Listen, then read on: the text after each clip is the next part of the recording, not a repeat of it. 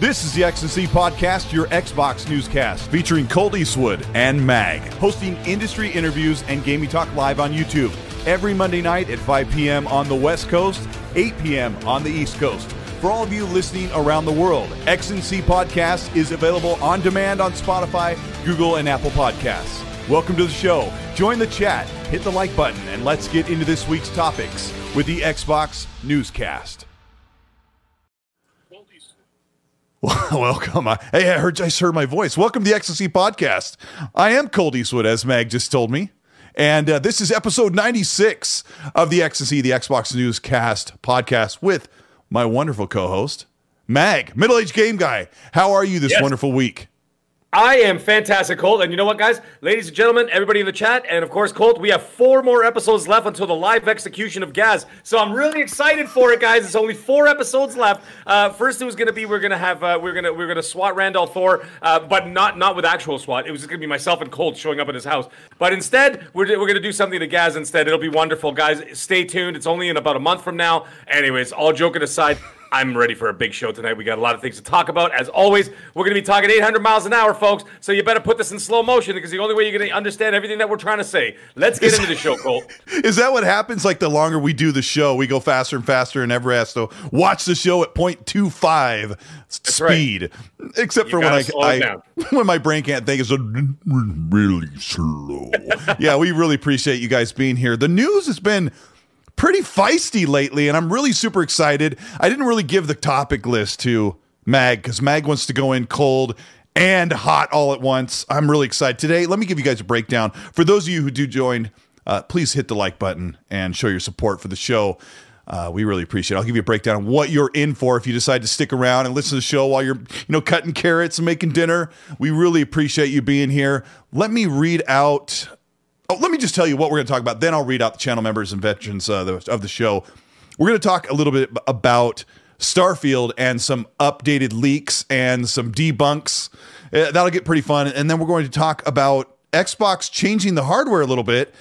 Some rumors about games that look really like bad news, but there's more to it than meets the eye, uh, as the Transformers would say. And we're going to talk about some of PlayStation's misgivings and some of the media bias. Yes, yes, you are going to hear me say the word media bias finally after years of trying not to. And we're going to get into a big discussion about what's going to happen at E3 and what to expect. That's what's going on. Let me read out the channel members and Patreons. We've got Mark Carwell, KY Bob, Assassin, Lupa Jazz, Newt Falon, Manic Master, Jason Lawan, Mo B, Dean Sygrove, Matt Burns, William Lanza, Udonna Kizada, Nano Polymus, Suicide King, Robert Jackson, Lord Starkiller, Jonte Moody, Beta Max, Dark CMF, Gas, Fox, Storytelling, Wreak Havoc, Fault Line, Center White, Divario 2, Remix, V, Simco, Assassin Dub, Larry Thatcher, Hargy Tawny, TK Chillin, Raiden Blade, Acute Perspective, True 77, Risking for the Biscuit, Micah Ford, Red Saurus, Dave UK, Quinn's Harmony, Attitude Deer, Pesky Krogan, Pan- Panda Bamboo, coming around the home stretch, Trell Roberts, Scrub Nurse, Neil B, Boba Fett Gaming, Macbound, Meat Puppet, Kung Fu Hot Dog, International Xbox, and Alan Aldetre. Aldrit. Alan. Oh, man, I am so sorry. Message me and say, Cole, okay. you said it wrong. Meg, I just It's did that was all the people. That was that. Those are the That's people that have been supporting the show for nine months plus. Some Excellent. Like three hey, years. Kung Fu Hot Dog, greatest name ever. Next Isn't to the it? mag, of course. It's such a wonderful name. I absolutely love it. And uh, uh, guys, some people in the chat have been asking me what I'm wearing right now. Uh, I am wearing a limited edition Xbox sports jersey, and it's the 20th anniversary Xbox jersey. Ch- take a look at this. Yeah, yeah. Oh, dang. Dang. It's even, it's even got that on the side. It's got that on the side, and actually, you can see you can't really see it right there, but it says established 2001, and it says, uh, and then of course it says Seattle, Washington there. And so yeah, it's a it's a it's an excellent uh, Xbox Sports jersey, limited edition. I think they still have any online if you're if you're looking into them, but they are very expensive. But man, it's good quality stuff. I mean, the, this thing will this thing will last forever. So I just wanted to say that's what I'm wearing in case anybody who was asking me for it, uh, asking me what it was. Anyways, Yeah, yes, Colt, got- that was fat. That, that was too slow. I, I need you to read those names faster next time, please. Like the micro machines guy for for you Gen Xers. Uh, I actually exactly. have a a football jersey from FanFest 2019, or AKA soccer jersey that's black that says Xbox across it diagonally, I think.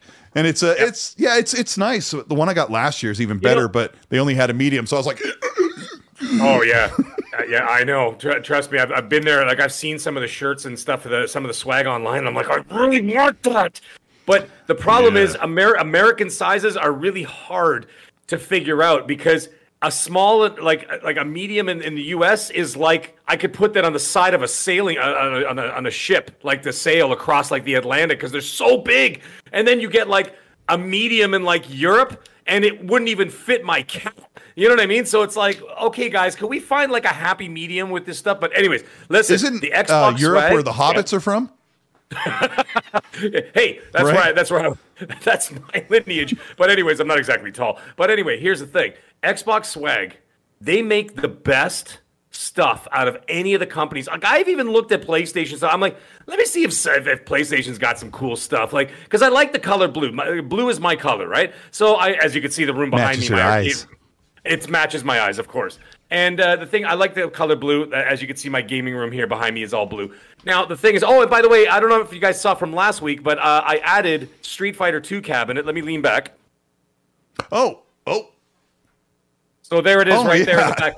My, my big fat noggin is blocking it, but I have the 35th anniversary uh, anniversary edition Street Fighter 2 uh, cabinet, and that's there behind the uh, the uh, the big buck hunter there. So, anyways, and then of course I got the Mortal Kombat. we're gonna have to uh, make you move that table over your left shoulder, mag, and move those cabinets all together so you can see all three of them in one shot. Where am I supposed to put my beer? That that's where the beer goes on that ca- on that table. Anyways, they make the best swag. So I'm looking for PlayStation swag. So I'm like, I love the color blue. Yeah. I like that. I figured they have some nice stuff. Garbage. They have garbage. They have like shirts at like 50 bucks and it just has an X, a triangle, a square, and a circle. I'm like, uh, okay. Anything else? Nice, some cool logos with some smoke around it. Nothing. And I'm like, okay. You go to the Xbox One, they've got the coolest stuff I've ever seen. Like you go to the Xbox store, they got the coolest swag, coolest sweaters, jackets. Look at Phil. Every time he does one of these interviews, I always message him. Of course, he doesn't message me back because 100% he blocks me or at least mutes me. Um, he's always wearing a different jacket from one of the from one of the teams, like from one of the development teams, and he's got like you know a cool jacket. I'm like, where do you get these jackets from? I'm like, oh well, we know where he gets them from, but I mean, why can't we get these cool jackets? That's what I want to know. But anyways, that's besides the point. Yeah, welcome to the the, the Fashion Network with Mag and his co-host Colt Eastwood. Silent, silent chill. Put the beer in a beer hat. What is this 1984 comedy? It doesn't. I don't do that. Although I have one of those helmets. But anyways. Um, Meg, I like to open the show and talk about what we've been playing. Uh, what have you mostly been playing this week? I am, if you can believe it, I am now 98% complete uh, Hogwarts Legacy. Uh, so I just got a few things to mop up in the open world. That game is a pain in the neck for anybody. If you're trying to go for that 100%, it's so like some of the stuff is fairly obvious. Yeah. Some of it is so vague where it's like it doesn't tell you that you got to chase like you got to chase butterflies to get like uh, you know like these uh, the, the you have to get The Merlin trials. Yeah, yeah. Oh, I did. I yeah, did all yeah. the Merlin trials. Yeah, I the did all moths. hun- yeah. yeah, the like yeah. I've done all ninety. I think it's ninety or hundred Merlin trials. I've done all that. Uh, I've done. All, it's ridiculous. I've done all that stuff. But um, yeah, there's like no. There's actually these butterflies. You literally have to like you see them, and they only show up on the mini map if you walk or fly past them.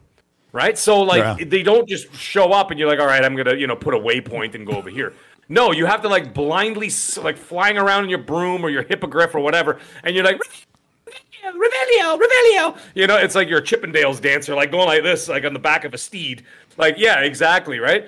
And Yeah. uh, it's like, you know, let's you know, just do the rodeo, and you're doing that like all up and down the map, and you're like, oh my god, just please stop. And but the thing is, I'm at, I'm at, I have two percent left, so I'm almost done that game.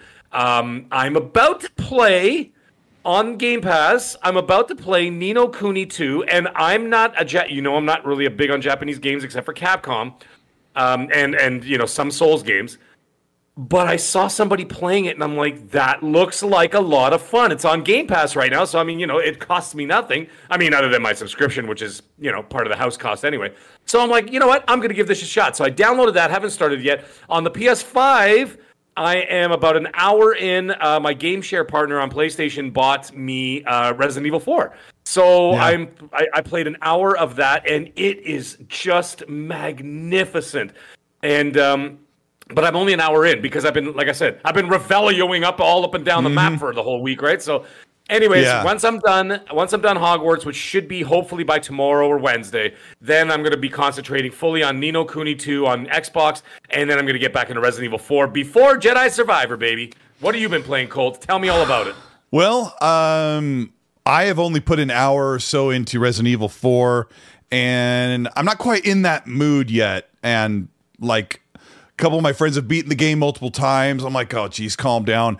But I've really enjoyed. I'm later on, and we're going to show some a lot of gameplay. I recorded a full hour of Forza Horizon 5 Rally Edition. It's such a great little expansion. You get through it probably in four or five hours. It's really super short, but it's one of the best, most satisfying feeling segments of the game. So we'll get into that a little bit later. And I've been playing MLB, playing baseball on Xbox. Oh yeah, Yeah.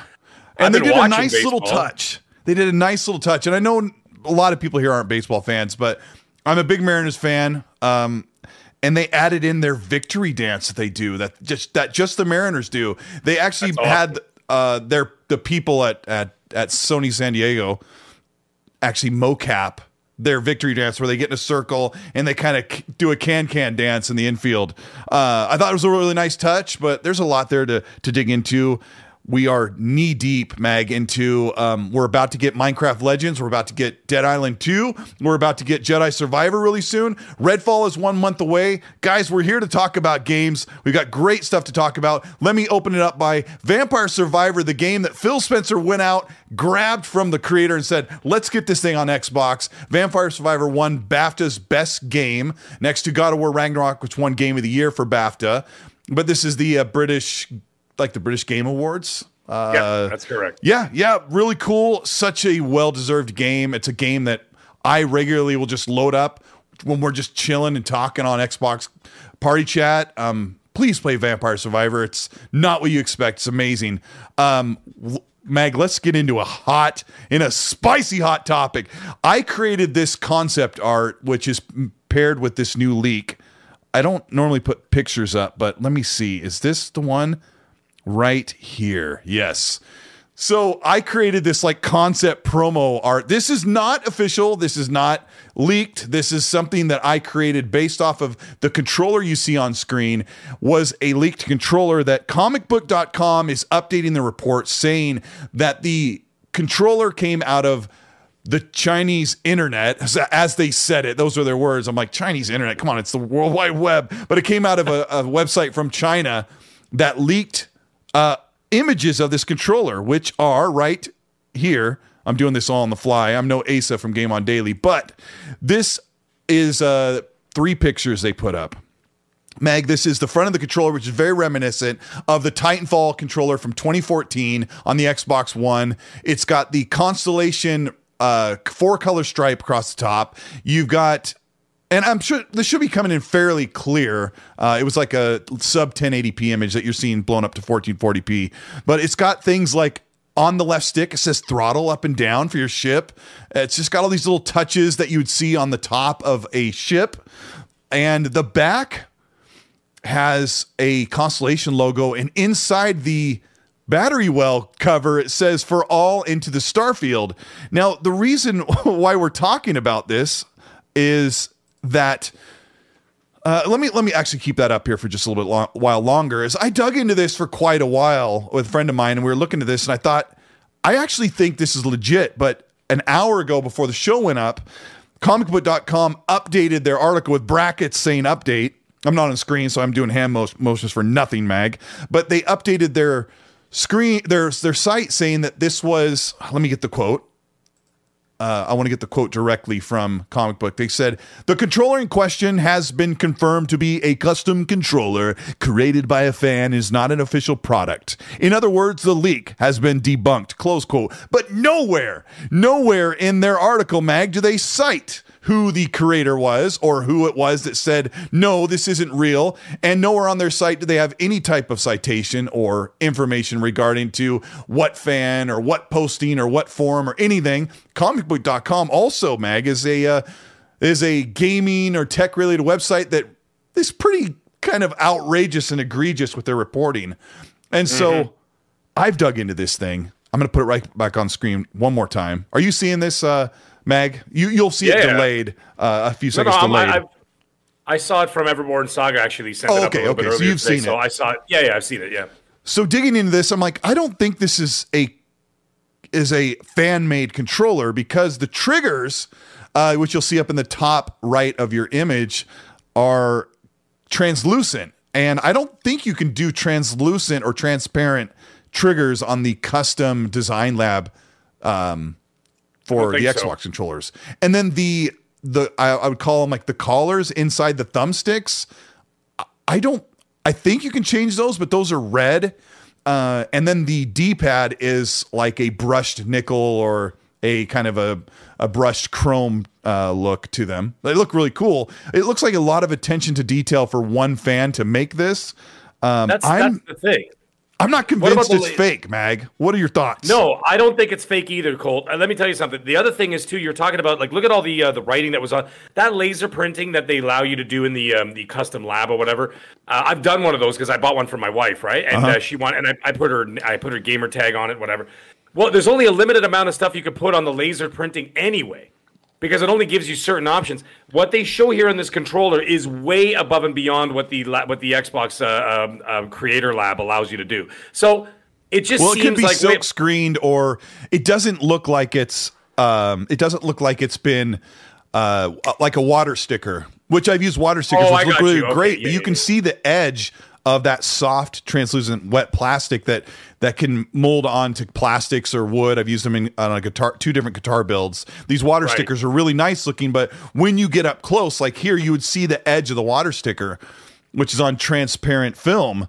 But you can silk screen this if you have access to a silk screener or a screen printer. I don't know how they did this, Meg. I don't. Right. I, I've done some production stuff. I've been around stuff. I've I've worked with companies that that print on items. I just haven't seen how they do it. I'd love to hear from the audience if anybody knows if this is possible or if, if I guess if somebody had access to this. But Um, yeah, like like Tick Dracy in the chat says, he goes, "Yes, this is too intricate." He's absolutely right. There's nobody, well, not nobody, man. I mean, there are people who are there, like like for example, like um, uh, Pope Art, who used to be called Xbox Pope. Remember, you know him? Oh, yeah. And uh, n- yeah, now he's uh, now he's Pope Art, and he does what he does.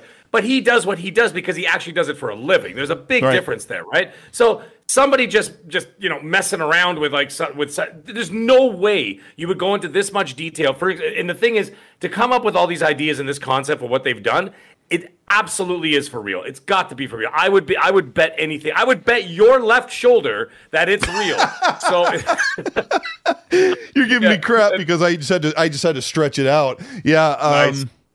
I, I, Meg. I gotta tell you I, I got to pull the audience. I mean, I think I know what everyone's going to say, but I'm going to ask the audience right now. I'm going to say, uh, "Do you, or how about would you, would you make out with Mag? Now, would you Oh, my buy God. this controller?" And then I'll put seventy dollars because I think that's how much the custom ones probably are. Let's ask the community: Would you buy this controller? Uh, I'll vote first. Yes, Mag. Would you buy this controller? Is it something you'd like? Hundred percent. Yeah, yeah, and you know the thing is, I'm usually not like a controller guy. I mean, eh, this is coming from the guy. If you look behind me, I've got t- uh, ten controllers right in front of the Xbox. Uh, Mr. Boomstick XL, I heard what you said.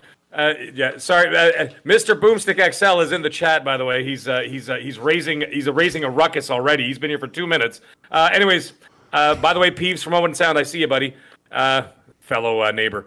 Anyhow, here's the thing. I'm not a controller guy, but this controller looks amazing. This is the kind of thing that I would actually go and buy. I like the color scheme. I like what it does. I like the little I like the little things like the throttle up and throttle down. That's very That's a nice touch, And yeah. It's a very nice touch. And you know the thing is I am big on details. And that's why I've said it before, I'll say it again. I know some people don't like it and then you know people call me a fraud whatever blah, blah, blah, blah. Uh, I love the DualSense 5 controller for the PS5 for, for reasons like I mean even if it adds little things like the haptic feedback and things like that whatever. I enjoy that kind of stuff. So if Xbox does not have those things, they have the more ergonomically sound controller where like you know the Yeah. thumbsticks are offset and it's easier to control it's a better Yeah. size it doesn't cramp your hands like Oh, like on, the hold on. DualSense. yeah There, th- there is good news. But Let me get to that in a second. But when I'm looking at this, I'm looking at even more than I did before the show. It under the A button it says lock and X it says target, and the back button says camera or cam, Right. which in Bethesda games normally is the button you hit to change camera modes from third to first person, or Right. hold it to get a custom view Yeah, yeah, angle. like like there's like a lot in. of a lot of thought that went into this, but you're talking That's about. How the Xbox controllers are more comfortable for those of you who are on PlayStation 5 there is there is a there is a good light at the end of the tunnel because in the wild has leaked a DualSense 5 version of the Starfield controller created by Colt Eastwood with an integrated YouTube button so you can watch high quality gameplay of Starfield. Wow. Holy, Colt is going for the throat, and we're only 25 minutes into the show. My God, folks, let's hit that like button just for that. Um, listen, what, I- what I'm saying is it adds a sense of. Okay, let's just all take a breath here after saying that. Uh, Colt's, got, uh, Colt's tripped me up with that. I didn't expect that. I thought it was something serious. And then as soon as he said that, I'm like, wow, Colt, you are. Yeah, Oh, that's I'm a amazing. jerk. That's it. That's it. He's going for it. Listen, I like the immersion. That's what I was getting at. So if you're making a controller like this and you don't have the actual physical immersion like uh, uh, features, then you do things like that where it's so cool where you could see you could see what every button does Yeah. and it sort of makes you feel like you're controlling like I don't know like a control board of a ship or something, right? And so I mean, you won't look down at it all that much, but it is very, No, very cool attention to detail. Yeah. It's their Colt, and that's enough for me. Yeah. And that's what I'm saying. I would buy that just to play, just to play Starfield with that. That's that's really cool to me, and I, and I think that would I would look, I would look nice on my uh, collection right there in the back there, right? So I mean, a lot of the custom controllers I have are just color changes, and I have like that aqua the aqua one that like changes colors and different lights and things like that, and uh, I, I I like those things. But for something like this, I would 100% get it. Uh, I think it's really cool, and um, I think it's real. Like I said, to go into that much detail, even in the inside of the battery compartment, to have things on the inside of that, that is way, way too detailed for some guy to just AI art art that and just slap it out to the public and see how many people you know bite. And, and let me be as fair as possible. Uh, the, one of the other reasons why I think this Starfield controller is legit because I've seen a lot of the things that Xbox does that's custom, and most of the time they don't knock and knock your face off. In fact, even PlayStation's custom or themed controllers and consoles are not like, oh my gosh, I have to have it. it the one exception is the uh, pardon me. The one the one exception is the Gears 5 controller, which has a lot of attention to detail. The blue triggers love kind of match one, yeah. the uh, the winter uh, gears, Yes. the cog gear that they wear. It actually has um, it actually has laser etched uh, design on it for like the different segments, and it's really well done. It's kind of got the ice crackles up here, like it, that is the one I'm trying to get at is it's not very often Xbox makes uh, over the top. I can't believe it. I'm going to I'm going to uh, eat seven pizzas in celebration of this controller, but. This one does look in the realm of believability. That like, yeah, it's it's pretty cool looking. Uh, it doesn't look too horrible. It, uh, I don't know. You know what I'm getting at? that's my Yeah, expectation for Xbox with theme stuff, and it, it lines right in there with um a lot like the Halo Infinite controller and console. I I didn't like it, but the people who bought No, it really I- like it. I, I, it wasn't it wasn't something I was going to go out of the way to get. I know some people were really like, I want this, uh, but I was like, okay, that's fine. You guys do what you want. It, it didn't do anything for me. Um, Yeah. And plus, I, I got two Series X in the house. What do I need another one for? So I can stare at it? Like, you know what I mean? Like, how many hands do I have? Right. So you know, it, Yeah. it is what it is. I left it there, but uh, but j- to appreciate it, that's the other thing, right? Like, if I'm not going to buy it, at least I can appreciate it. The Halo one, I didn't like it. I didn't appreciate it uh, in in the ways that I didn't think it was that good. Yeah, it wasn't for me. That being No. said, no, it didn't do it for me either. But here's the thing, though. There are ones that do it for me, and I'm sure the chat will agree with me here too, and I hope, uh, and you too. You know those ones they give away for charity? Oh yeah, oh, obviously those are amazing. Crap! Those, Why can't I? I'd pay a thousand dollars for one of those. I know, I would pay have the. Yeah, the uh, Like- I'm the Rise of the or the Shadow of the Tomb Raider one was amazing. Jeez. But I mean, it's a bespoke Like- thing. They made one of them, I think. Um, it's so sad. Like I would pay. See, here's the thing. And I talked. Actually, speaking of uh, Mr. Boomstick, we talked about that once. Um, I think it was two years ago. Because I mean, I've been on that show for three years now, and um, we were we were talked about that a few years ago. We're like, give us the option say if anybody wants it, we'll put in an you know put in an order form for it, right? And then you pay you're gonna pay a premium for it, which is fine. I pay the premium, and then they put the production only for the people that ordered it. You've made the 3D mold already for crying out loud. It's maybe. not like yeah. I Well, don't know. maybe, some yeah, of that stuff. right, but, some of that stuff might be a one-off, but uh, Jesse Darby and Philippe Guerin in the chat both said the. Uh, well, Philippe says the, the Sea of Thieves controller was incredible. It was beautiful. It had that golden uh, right trigger. Just the whole design of the controller was amazing. It's an it's a home run for sure. And then Jesse Darby says the Gears Five custom console that that would go with that. I really wanted to buy it because it had a kind of had a holographic top that seemed like Yes. it went down Yes. like you know a couple centimeters where the ice level was and yes, and I've seen it in person. I'm like, I should have bought that thing uh, because it's just really good. But normally, you know, you look at the Batman, the uh, the Spider Man PS4, the uh, G- the God of War PS4. I thought was horrible looking, but people like that stuff. But oh, the God of War I don't know. awful. I don't know. I What looked are- at that and I was like, what is this? But what are the? Cha- cool? it's got like the napkin doily on it. Yeah, like why?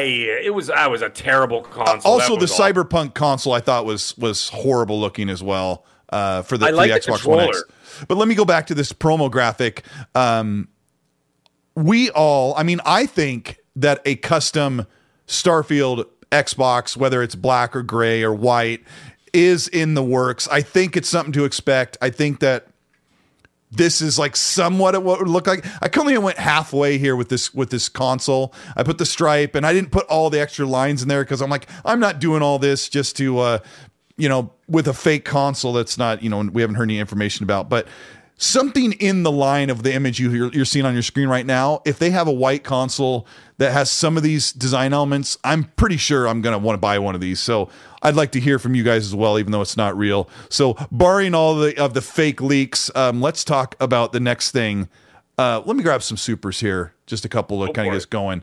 We got uh, One. Welcome to the channel membership with early access to Joanna Dark picture. We're going to talk about Joanna Dark in just a minute. Hargy Johnny with a five dollars says, with his infinite wisdom, he says. Xbox exclusive Quantum Break is leaving Game Pass. Remedy being acquired? Question mark. Maybe by PlayStation? Question mark. Possibly Hargeet. I think, as far as I know, Remedy now owns the Quantum Break IP. So as far as that game going to or staying in Game Pass as a first party title, I think that uh, maybe that ship has sailed. I don't know if you know about that information, Mag, but uh, we don't have any confirmation. But it sounds No. like Quantum Break is dropping off of Game Pass, even though it's Yes, it. Xbox exclusive. What do you think? Yeah, there's something to there's something to that. Now, there's nothing solid out in the wild. Um, some things have sort of passed my plate, but nothing that I would actually like, you know, stab my fork into, so to speak, right? So Yeah. uh, it's just, but but these are the kind of things. You know, at the end of the day, it doesn't really matter. It's going to happen. If it's going to happen, it's going to happen. You know what I mean? And like, and uh, listen, Sony's not going to sit on their hands either, because if you know this Microsoft ABK, it's not an if anymore, folks. It's a it's an it's a when, and it's just a matter of time. And then you know, Wrath of Khan is eventually going to have to uh, bend the knee uh, to due to pressure, not just Right. pre- not just pressure, but like uh, uh, from you know the, uh, the the case, the legal case, but also politically, right? Because of all the political pressure being uh, pushed in by the Republicans as well. So anyway, that's a whole other ball of wax I don't want to get into. But the point is, is that Sony is going when this ABK goes through. Sony's not just going to sit there and just go, "Well, I guess that's it. Let's all right, guys, pack it up. We're going home." Like they're not they're not going to do that. So they're going to start acquiring, obviously not to the level of ABK, but they're going to start acquiring other studios of That- quality. That's And another thing we're going to cover. I love you. Yes. You always ju- you always kick the kick the ball away down the field and start running, but that is another thing we're going to cover, and I can't wait to hear us kind of dig into that. It's going to be that's going to be a great one. Hey, Dave UK01 says he ordered his Xbox X and C podcast tee. Uh, he said, "Yay, go me." Uh, Dave, let me know which one you got because I have like these retro grade or retro grid designs, and then I have like a standard logo type for uh, XNC. Let me know which one you get because uh, I like the ones that are on there. If you can go to to on my channel, there's a link in the description for my Teespring shirts. I'm one of the few people in the community that actually l- puts those at like one to two, maybe three dollars for profit. So there's they're about eighteen dollars for a shirt instead of twenty five or thirty. Like uh, you know, that's kind of how they they standardize. When you put merch up, Mag, they're like, "Want to sell this shirt for 30 I'm like, Uh, no. And I put it down. I'm like, who's going to buy a thirty dollar t shirt? So yeah, this stuff's And pretty chip- affordable there. And shipping and everything else. You're Yeah, talking fifty. You're, ta- you're like fifty five dollars for a single shirt. It I'm can like, be, yeah. No, no, no, no, no, no. Yeah. Yeah. So like, it's, it's crazy. Yeah. So it's yeah. Yeah. You, you did the right. You did the right thing. Yeah, I mean, who's going to buy my crap? But uh, no, it's if you're if you're a channel member, you're in a pool where I go through and pick randomly winners, and then if I send you a message through uh, through your account and say, "Hey, you want a shirt? Pick what you want. Tell me what color and size and the link and." Uh, a shipping address that you're comfortable with, you know, so I don't show up at your house and say, "You want some casserole?" But um, yeah, that's how we do giveaways here. So you get to go through all of the the d- things I've designed and pick what you want and hit the like button if you're having a good time. We're going to talk about video game news in a second. Bit Fernaldi, thank you for the super. He says, "Who would render a robot hand for a fake controller for that Starfield thing?" He says, "Way too much, way too nice to be fan made." Well, Thank that, you.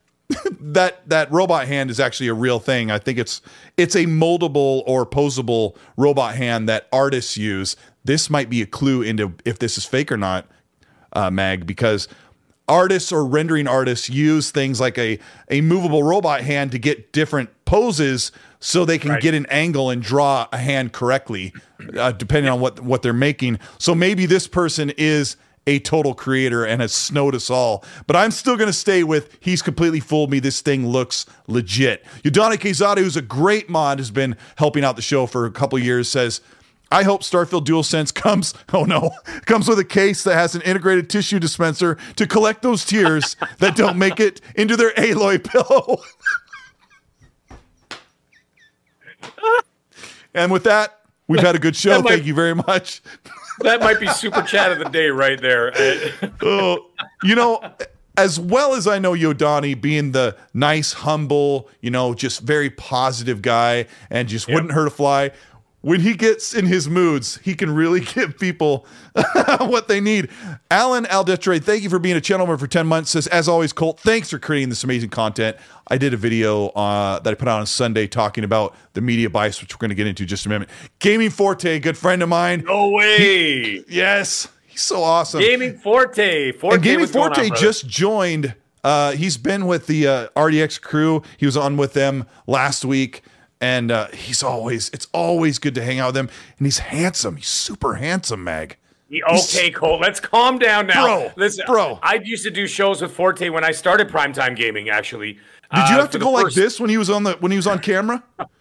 We weren't on camera. It's just his sultry voice did it for me. But anyways, yeah, I did the first year uh, of the show with him, and then uh, and then he ended up uh, moving on to other uh, to other horizons. So he he No, went to go so- do other shows. Uh, but yeah, he was great, man, for that year. And then uh, yeah, here and there, I still see him pop up all over the place Nice. in RDX. He's such a great guy, man. Oh, oh Forte Yeah, has man. a super chat here. Uh, a- after we just like inflate his ego, but we'll read his super chat. He says, "Great conversation, guys. Wish Xbox could drop custom consoles again. What game would you like a custom console for that? That would be a day one buy. That's a good question. Let me let me go first, Mag. Um, obviously the. Starfield one. Hmm. Uh, well, I'm really into cars, so if they did it, uh, I've never had a Forza custom one. So if they did something really cool, uh, the push the button and you hear a car rev up when you power up the console, I think that's what I would want. It might be a safe bet. Mag, what what would you want custom themed? Without question, Indiana Jones, baby. Give me an Indiana Jones. What's it look like? control- Uh, I wanted to have some Aztec, like just Aztec gold on it, uh, with like some cool, like I don't know, some cool like stonework. Uh, or least- obviously just a Yeah, like the like the, you know what I mean? Like moss covered stone look or something. yeah, like a moss covered stone or something like inside like a cave with like a little bit of a waterfall picture and then some like some of that South American sun beating through so you see the hanging vines, like that kind oh of vibe. yeah, you know like a saying? like a full like portrait on the top of the controller. Yes. That's what I want. What that on the controller, on the console, I want all of that. And when you turn on the when you turn on the controller, it goes, "Give me the idol." Give me the idol, like give me the weep. Um, yeah, I, I, I think that would be the, the way to go. And I, I just like just like wrap it with something. Uh, maybe maybe even save the picture for the console itself, right? And then the controller Right. could be something else, like maybe just like a dusty leather bag or something, like the pouch that he wears around his, you know what I mean? His whip, and like there's like a whip on it or something. I don't know. I want an Indiana Jones custom console. I would buy that because I'm a huge Indiana Jones fan. So, and uh, we'll see what happens this summer with that. You couldn't lose with that. I mean, everybody loves No, that. man, If you don't I like Indiana that. Jones, what are you even doing here? I don't know. I have no idea, but I, I think that that's a great idea. Like, give me like that sort of like you know, like the concept art they use they use for like an Uncharted game. Yeah. Give me that. Give me that, but just put it on a you know with, with like the big Indiana Jones logo right across it or something. I don't know. That'd be cool. I'd be down with that. All right, all right. Well, I mean, we don't know when the Indiana Jones game is going to be showcased. Maybe it's this year. Uh, we're long overdue, but there there is some news that broke for another game that's kind of been quietly sitting out. Um, there was some news about Perfect Dark. I'm trying to find the actual uh, tweet for it. Oh my gosh! As I look, I just can't find it. Reset Era, our favorite gaming website, Mag, is reporting that Perfect Dark is not a reboot, but just a dirty, filthy remake. Um, yeah, yeah. So here it is, right here. Upcoming Perfect Dark, possibly a remake from LinkedIn profile of the technical principal technical director at the initiative. And heaven help me as I click into Reset Era for probably the third time in my entire life. This is from Tyler Thornock, somebody I've never heard. I've never reported on him in videos, but he's previously at Naughty Dog and he is the, pre- pre- lead principal director or whatever it was. I forgot and I'm clicked away from it uh, at the initiative. So he says, I am the technical animator that strives to create tools and pipelines of high quality deformation, face rigs, body rigs, as opposed to blah, blah, blah, blah, blah. And I make games and stuff and, th- and other things and that I do, and I'm important. He says his projects include Bioshock 4, which we know as Judas, Dragon Age 4, which is coming out, which is called uh, White Lion or White Snake or Here I Go Again, something like that. I can't remember what it's called. And then he says, I'm also working Good, on good pull. I'm working on the Perfect Dark parentheses remake. And then the poster on Reset Era says, I was expecting a reboot, seeing that a remake is disappointing. And of course, if it's Xbox news, you got to tell people that first and foremost, you are fake concerned and disappointed to the nth degree. So, Mag, let's talk about what's going on with Perfect Dark. It's been MIA. It's supposedly, according to a LinkedIn description, a remake. What is actually going on? What's the truth?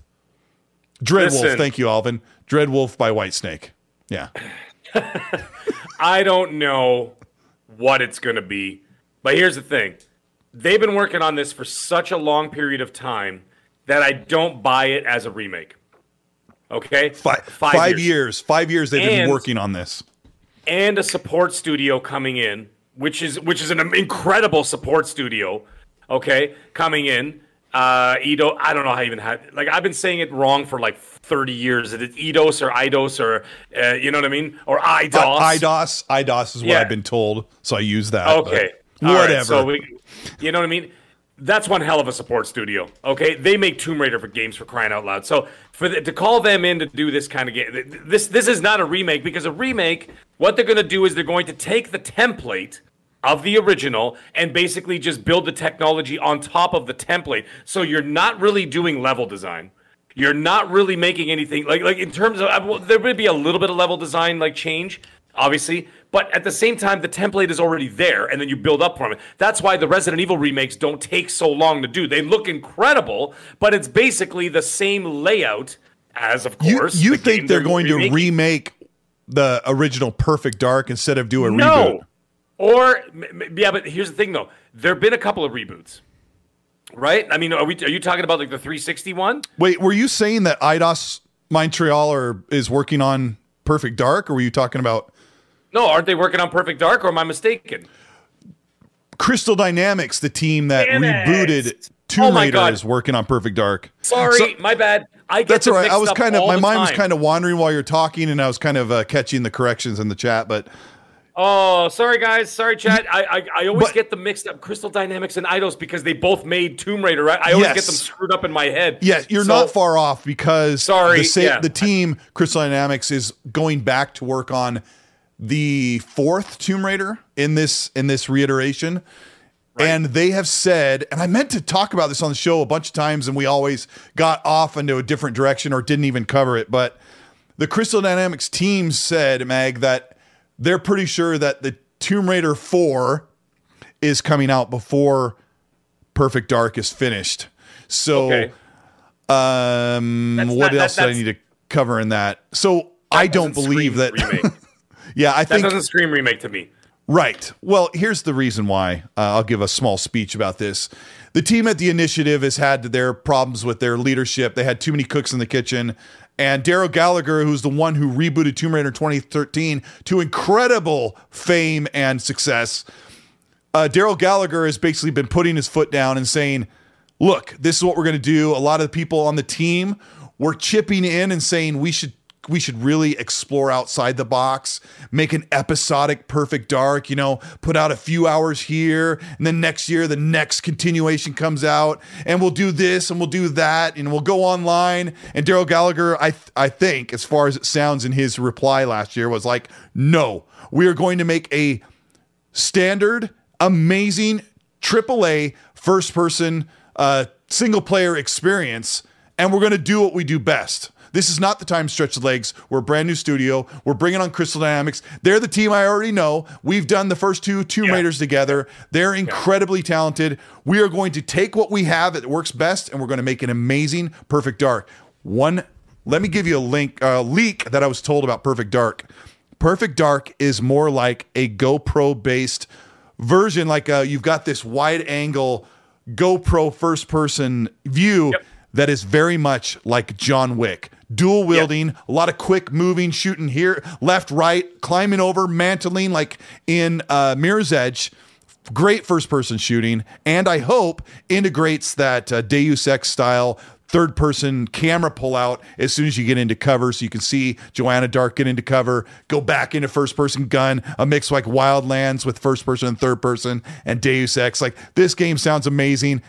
Mag, I think uh what's his name? Uh Tyler Thornock. He's not like us. And shout out to what do we have here? We have uh we have 1100 people watching the show. Thank you so much for being here.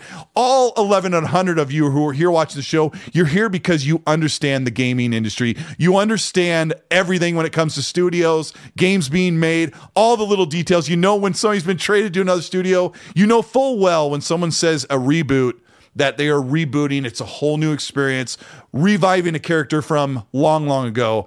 But Tyler Thornock there doesn't think about it that way. He's like, oh, I'm working on the Perfect Dark remake, Bioshock 4. You know, it's not called Bioshock 4, it's called Judas. And it's not called Dragon Age 4, it's called Dragon Age Dreadwolf. So he just kind of threw out his information here. I'm going to keep it vague because even on LinkedIn, this stuff gets found. And he basically mistyped, misspoke. Meg, I am I am I close? say- Yeah, yeah, and like when you say something like he could be just saying uh, uh, uh, Perfect Dark remake. He probably just thinking it's not actually. He's not actually saying it's a remake. He's probably just saying, okay, well, you know, they're sort of starting over like a reboot or whatever of the Mm-hmm. game that came out on the 360 or whatever. That's all he meant. I think it was just he just just misspoken, just like I just did right now. While I was thinking it was Idos instead of Crystal Dynamics. Hey, they both made Right. Tomb Raider. I got it mixed up in my head. Whatever, right? Things happen. So it's just the same idea. So I think that's all it is. Uh, this game, 100, I, I, I got to say 100%. They're they're almost five years into development of this game. There is no way that they're taking something from a pre-existing template. This is a game that they built from the ground up. It's going to be completely new, completely different, completely fresh. Uh, and, and anybody who played the other Perfect Dark games know it is nothing like a jacked up Mirror's Edge kind of game is what we're going to be getting. Uh, I was Yeah, shocked to yeah. find out that it was a first person game, and I'm like, oh, it's going to be first person. We heard that a couple years ago, and um, but the thing is though. If I'm not mistaken, correct me if I'm wrong, but wasn't Phil, didn't Phil get his hands on it and was able to play it through? Yeah, and like 2020, this game's been in the works for five years. It's been going on for a while. one of the developers' daughters was Yeah. playing the game, and then they had like a screenshot. They had a shot of her, but obviously Yeah, he, she couldn't sleep. Daddy, I can't sleep. It's like, come play this AAA mature uh, Xbox game. And it's like, Yeah, oh, it's like- so whimsical. Is what that was my worry. But uh, yeah, so I mean, she was playing the game. So obviously, well, I'll tell you what she was playing back then. She was playing some wireframe characters running around in a 3D grid. That was probably Sure. what she was playing. Um, Sure, but Phil was playing. They had a screenshot of him playing it too. I mean, he's there, he's there wearing one of his snazzy jackets again. Phil, He's got that. He's got that cool bomber jacket, the Sub Pop one that you can buy know. in the we SeaTac get, like- airport. It's like it's like ninety dollars or one hundred and fifty dollars. I saw the I'll exact jacket. I always see it in the gift shop at SeaTac, and I'm like, oh, I should buy that, and then pretend to be Phil and go into the Initiative Studios and go, hey, I need to get hands on with uh, Perfect Dark. Give me the controller, and they're like, no, it's a remake.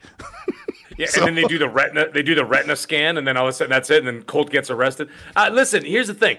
Can I get a Phil line of like clothing? Like, could we have like the Phil Spencer line of all the jackets and shirts that he's wore? Like, come on, man, I'll pay for it. And if you don't want to do it, listen, charge extra, and we'll put fifty dollars towards charity for every single purchase, and then the rest of it could cover the cost. Let's do it, Phil. I know you're listening to the show. Anyways, this is the thing. He does Like get I those said, cool shirts that, like from Undead dude. Labs and all the other Like, studios. come on. That's what they do, man. They're they're in the middle of work on a game. They're like, hey, send this out to the shirt shop.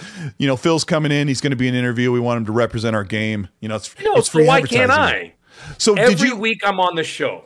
I'm wearing Well, you have a shirt cool. collection, so you need Oh, to got- you need to step up your. Uh, hey, Phil, give me I've your shirt when you're done wearing it. Yeah, I know. Uh, let on. me. Uh, uh, this is kind of a bummer, but apparently Western Digital is already sold out of the new Xbox storage cards. I didn't know what to call them. I have one, Right. Um, and they're like fifty dollars cheaper than the Seagate version. Uh, it sounds like what happened was just this year, after a two-year plus agreement, Xbox quietly ended their partnership, or it quietly ended on its own with Seagate, and they gave them proprietary monopoly on these cards, and the price was set. There was no price competition. The other problem is if you have a PS5 and you want four terabytes of storage, it is literally 75% cheaper than the Xbox alternative. And Xbox made a big mistake with their storage solution. Mag, and I, I it bothers me because I ha- I have the two terabyte or what is it two terabytes in my Xbox plus a one terabyte card. I think that's what I have, and I still have to be very picky about what I keep installed. So I don't know. Do you use this stuff or you just keep a couple games No. on? See, here's the thing. I don't use it because when I'm done, see, I'm a completionist. Okay, so when I complete a game, first of all, when I when I when I Hold I, on. buy everything Uh, digital. Say hi. Say hi to the fake Phil Spencer. He goes, "Okay, guys, we'll do." He's a- you know, uh, faux Spencer's in the chat, so say hi to him. And, hi, Phil, and it's a picture of himself smiling. I highly love doubt that. it. But uh, you know what? I've been on shows where like a fake Jim Ryan or Phil Spencer come in, and as, as long as they're cool, like like this, like he kind of rolls with the joke. I love I love that representation. I think it's funny because they normally they're very cool with the audience. And they have a good time, but sometimes you'll get somebody in there who'll be a bit toxic. But these guys have been pretty cool. Anyway, Matt, go ahead. Pretty funny. Listen, there's somebody else I saw in the chat once. It, it wasn't even like a day after it happened, and already I saw a super chat from a Oh no! from a, from a guy named Gwyneth Paltrow Ski School, Oh my gosh!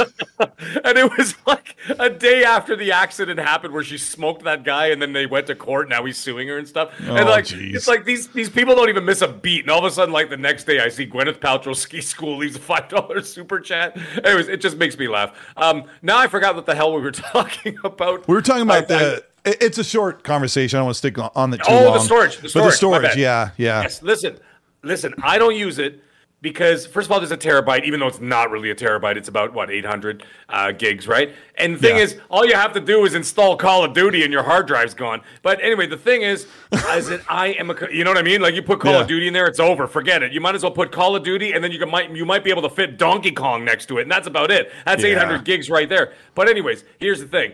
I like to, I'm a completionist. So when I finish a game, I uninstall it because I'm never going to touch it again. If I've got Sure. my platinum or if I got my thousand out of a thousand, I have literally shredded that game to pieces.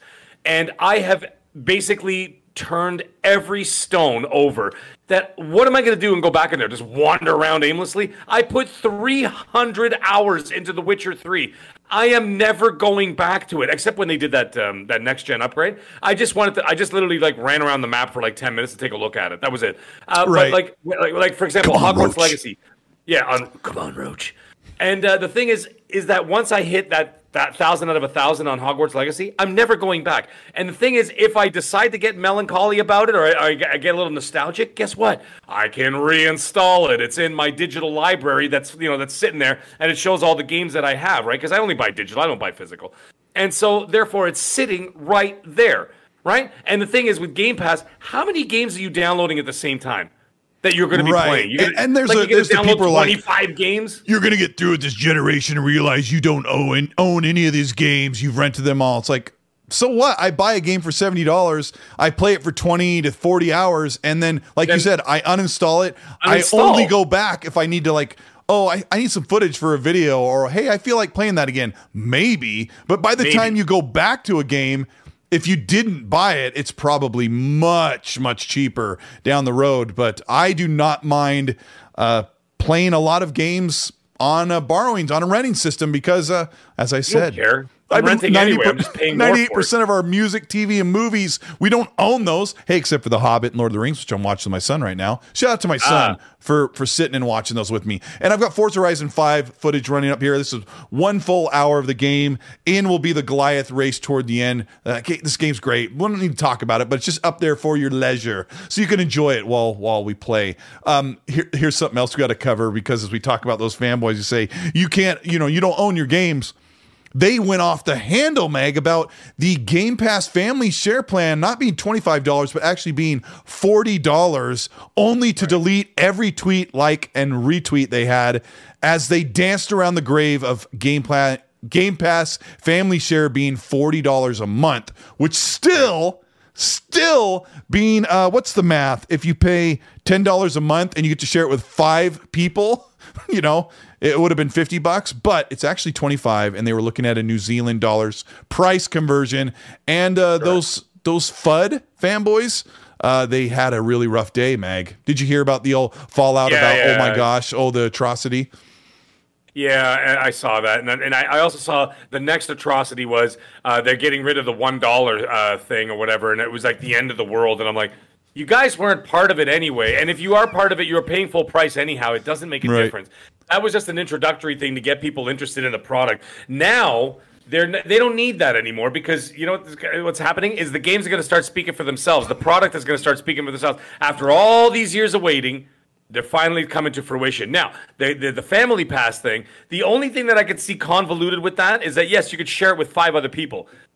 You're gonna have to get those five people to just say, listen, you figure it out however much costs for the year, everybody throws you the cash and then you pay Sure. for it up front. yeah i mean you know what I'm saying? Like, like unless you're just a philanthropist like you know hey i'll just take care of everybody is that the right, Right, word yeah. philanthropist nah yeah, philanthrop- philanthropist? No, it does not work that way. Trust me, I know millionaires and billionaires. They don't hand out nothing. I go out with a billionaire and he makes me split half the bill with him. I swear to God, I'm not even making Well, that that's up. why he's a Uh, billionaire, Mag, because Well, he doesn't exactly. pay for They're billionaires dinner. for a reason. Yeah, and then we get into a seven million dollar uh, Bugatti, and then I'm like, oh, okay, I had to pay that twenty five dollars for the burger. Thanks. but anyways, you it know, and what, what he does is he pulls out the uh, cup holder and he goes, "Gas money."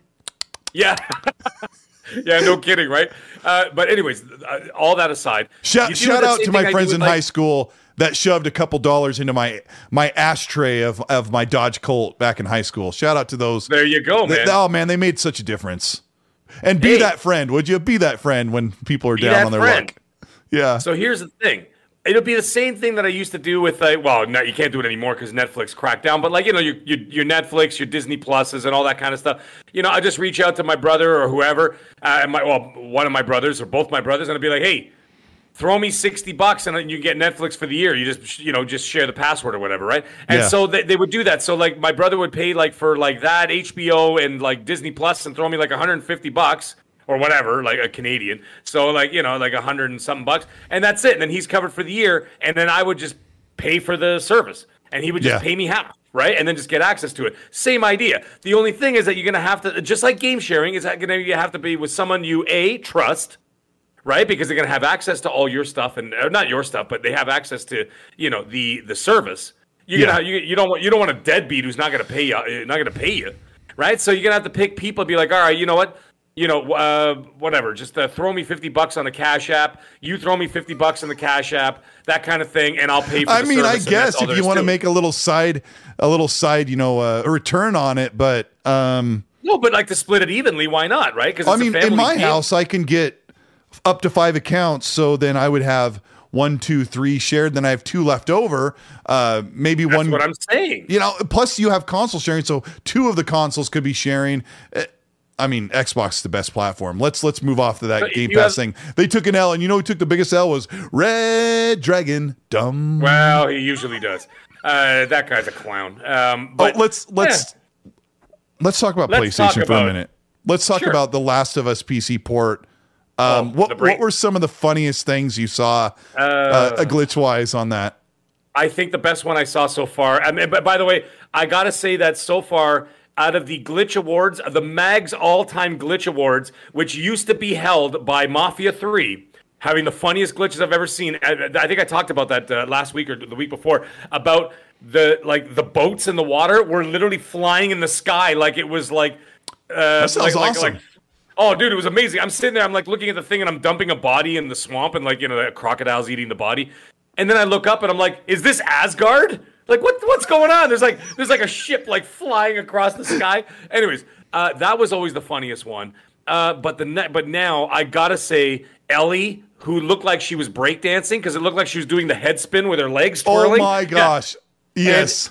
Or if anybody, for anybody, for the deep cut people out there, anybody watched the first Lord of the Rings movie, um, uh, Fellowship of the Ring, of course. We're just talking about just watched it this weekend. Okay. Yeah. Do you know when you know when him and you know when uh, Gandalf and Saruman have the first battle, and then And and then Gandalf says yes, and then Gandalf says he goes, "When did Saruman the Wise abandon reason for madness?" And then Saruman just goes, "Rah!" and he and he's got the two things, and Gandalf is spinning in circles in that weird pose. That Yeah. is a hundred percent what Ellie's doing. So my I'm son watching that. laughed. I'm like, my son laughed. Uh, We were sitting right here watching it, and my son laughed when Gandalf was like spinning on his side, like breakdancing, Yes. and he laughed. I'm like, "How dare you? This is a sacred moment when Gandalf is about to." it was so funny, and I'm like, did, Did you see the- Saruman there was, show uh, up in The Last of Us? there was Ellie like transfigured into a long, gooey, pr- like stiff pretzel, like on the back of the horse, going. Yeah, like, yeah, there was yeah. nightmare fuel. Uh, Oh, but dude, the funny looked like thing is that we have to highlight.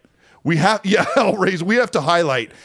The PlayStation fans are trying to make the excuse that this is Iron Galaxy's fault.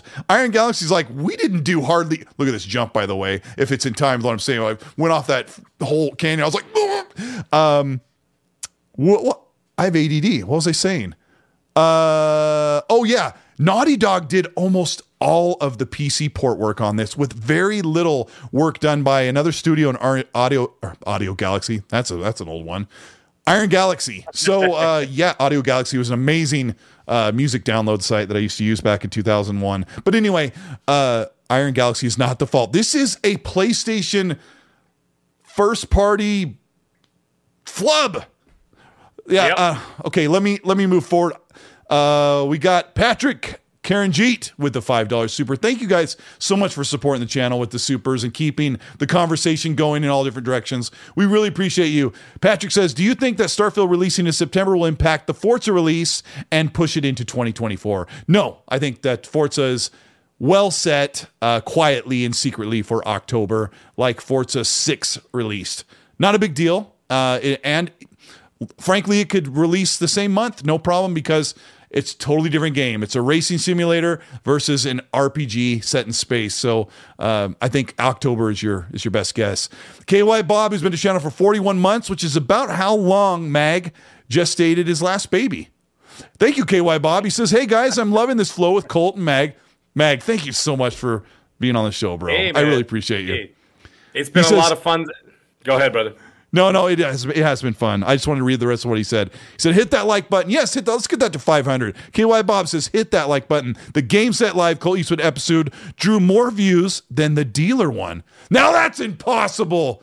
Uh, Not impossible. Dealer's Not way more entertaining than than a than a Colt Eastwood, but uh, K- KY Bob's a good. He's a good friend. So thanks for having me on the show. I was like this the whole time though, Mag. It was the day. Yeah, it was like 24 hours after I got hurt with my arm. So I was, and we weren't on camera, so I was like.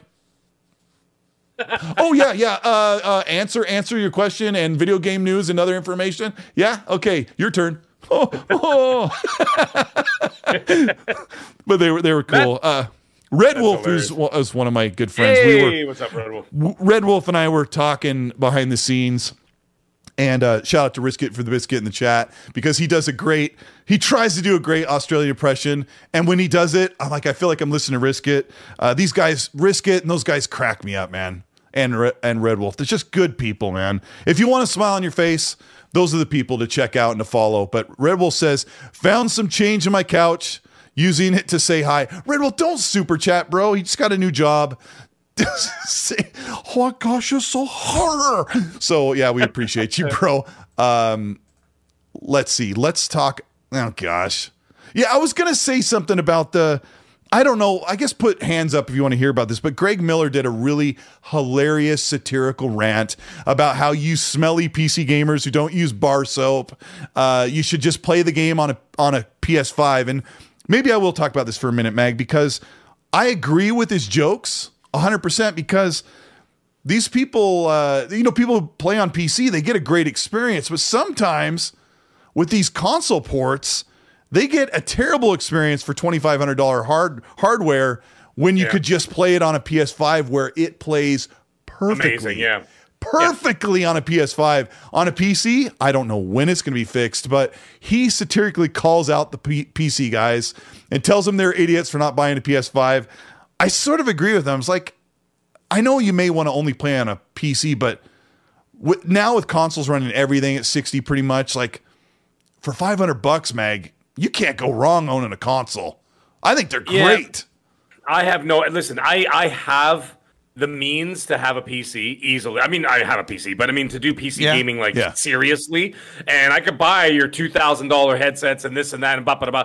I'm not interested in it. I'm just it's just not my way of gaming. I like to sit in my chair. I like to kick my feet up. I know you could do that with a PC. You can You can, it to you this, can. that, the other thing. Yep. But uh, you know, it's just not my thing. I don't want to adjust shaders. I don't want to fart around with this, that, and the other thing. I don't want to raise this and You lower that. you don't And- have to, but dang it, does it call to you constantly when you're playing a game? You're like, uh, Yeah. could this No, be? I just should want- this look better? Should this be running? Listen. Something's wrong, and then you go in and you got 30 things. You're like, should I mess with this? I I don't need to. Sometimes you I don't just do anyway. Listen, Nah. I don't want to deal with it. I deal with I look at I'm in high up in the corporate world dealing with this that and the other thing. My phone's off the hook all the time. I'm doing this, doing that, running around here talking to a million people. Do you think I'm going to come home and start messing around with shaders? It's not happening. I don't even know what shaders are. Okay? By the way, Matthew Morris, he writes I miss Gaz. You hear it? You wait a I don't like shaders. There you go. Okay, you want some auto tune? You got some. Anyways, enough of that. I'm just kidding. Oh Matthew my Morris. gosh, that was like the I- worst auto tune, but yet the best all at once. Yeah, I Listen, miss Gaz too, but don't uh, want- Meg and I've been having a I good don't time. want to play.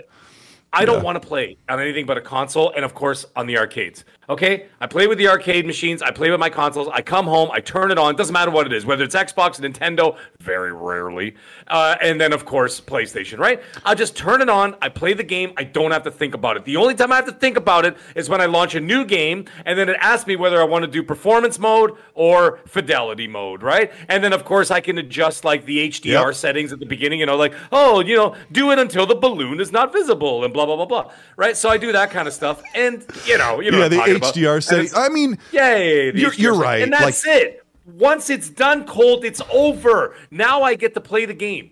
I don't I mean, three days from now having to readjust. let's be honest. I mean, if you're here watching the show, you're definitely a console gamer, you're a console fan.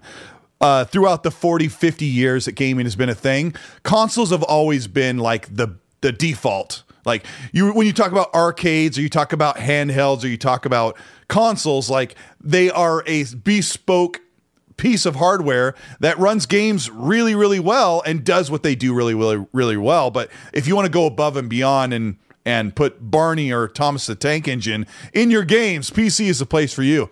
Uh, but we won't talk about that much more. But Wait that is kind of how it's going. Colt, What? I gotta ask you a question. Let me ask you a question.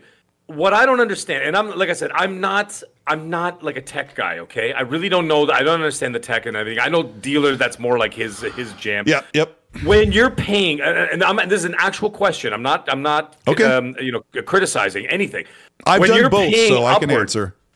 I'm, you're paying upwards of thousands of dollars why is it they can't get the ports correct and the other thing is don't they develop mostly on a pc to begin with these are my questions Okay, well, I mean, there's when they build a game, they have recommended and minimum specs, and they try to stay within that. And if you have something much bigger, you can just crank those settings up even higher. Um, but you know, there's AMD and NVIDIA hardware that can be a little iffy. You know, so the the drivers and the updates. But like, who was this says chat? I just I just agreed with them. Uh, I just wrote yes.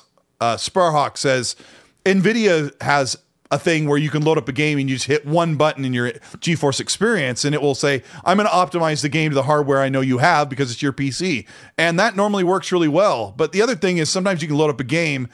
I don't want to talk about PC too much, but you can load up a game and the game says, well, it doesn't even say anything. Just like I know what your hardware is. We've already set it for you at the resolution and frame rate and some of the settings that is uh, well set for your hardware, and then you just play. But you know, half the time you can load up a game from install and you're good to go. The other half, you have to make lots and lots of little tweaks there.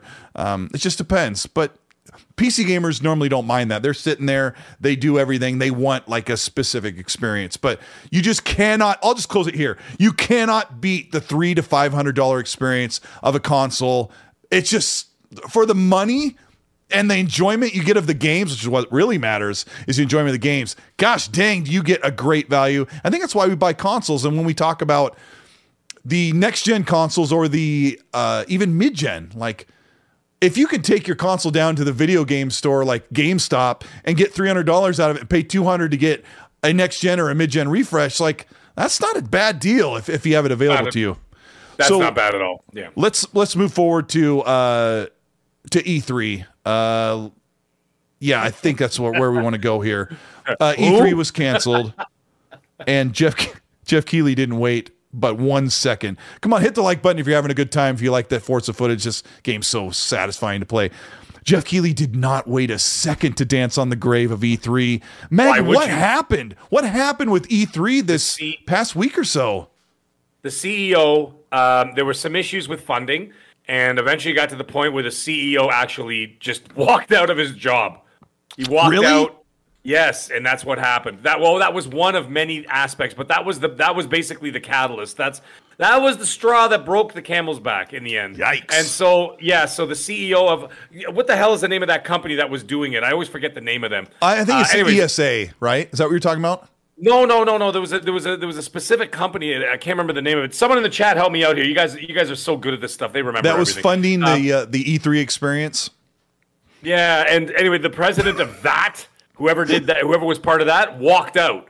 And so I heard about that before it started going live. And then I said, "Well, let's let's pump the brakes here. It doesn't mean it's over." And this was two days before the three days before they said E3 is done. So I started looking into canceling flights and everything, but I didn't do it yet. And I'm like, "Let me just see what happens here." And turns out it was all correct. And uh, oh, yeah. my source my source was bang on. Because were you looking into they, this when when Ubisoft or or EA backed out last week or whatever it was? Thank you. Bradward fight. Thank you, buddy. Uh, ReedPop? Reed oh, Pop. okay. Is that Reed where Pop. Shawn Layden works? Brad? I don't. What? I think it might be. Shawn Layden runs a major, uh, a major event coordination. Yeah, it was something to do with that. I don't no, remember. No, he's exactly, at but... he's at Streamline Media Group, so not yeah, okay. not Shawn Layden. Sorry not, about that. Go no, ahead. no, no. Shawn Layden would not walk out like that. Like, and, and, that would be way high profile because if Sony wasn't going to that thing and Shawn Layden was like headlining it, you know what I mean? We would have heard about that. Right? That would have been that would have been a fun day in the news cycle. But oh, Shawn oh, Layden's awesome. I, I I really respect Shawn Layden. Yeah, but Joshua Zenimak, Zenim, uh, Zemanek in the chat there is basically saying, you know, it fell apart sooner than people think. He's right. Oh, like I yeah, said, I heard yeah, about I it agree. days before, and then I'm like, is this for real, guys? I started I started talking to some people behind the scenes, and they're like, yeah, it's real, it's done. And uh, that's when see the thing is the other companies caught wind of it well before, and that's why they all started backing out one by one right? Did you hear about that? Like all of a sudden, what this one's not going, then this one's not yeah. going, then Tencent's not going, then Sega's not going, and they were catching wind of it a lot before. And then, of course, it came to my ears of saying, "Yeah, the CEO walked out and just that's it. He just washed his hands and just left." And so I'm like, "All right, this is done." So I had to. I had to cancel my flight, cancel my, uh, you know. Oh. The, the, the, Do you know what this means, chat? Like, this was my opportunity to meet Mag in real life. We had plans all set to go. I was going to meet Gaz. We're going to get Rand out there to go. Like it was uh there's a lot to unpack with the E3 thing and and chat, you're absolutely right. This was falling apart yeah, long yeah, ago. Yeah, well before. And of course, this is this is always one of those things where you you just you don't make an official announcement until you know it's officially buried into the ground. And and I think they knew this was. I'm sure that when they announced we're doing E3 again, they knew they were on the edge of a knife, like the quest of the Fellowship. You know, stray but but a little, and you will fall. Um, well, you don't have Sony and Nintendo involved, right? Especially, let's talk. Let's talk about that, Mag, because that's tough uh, to begin with.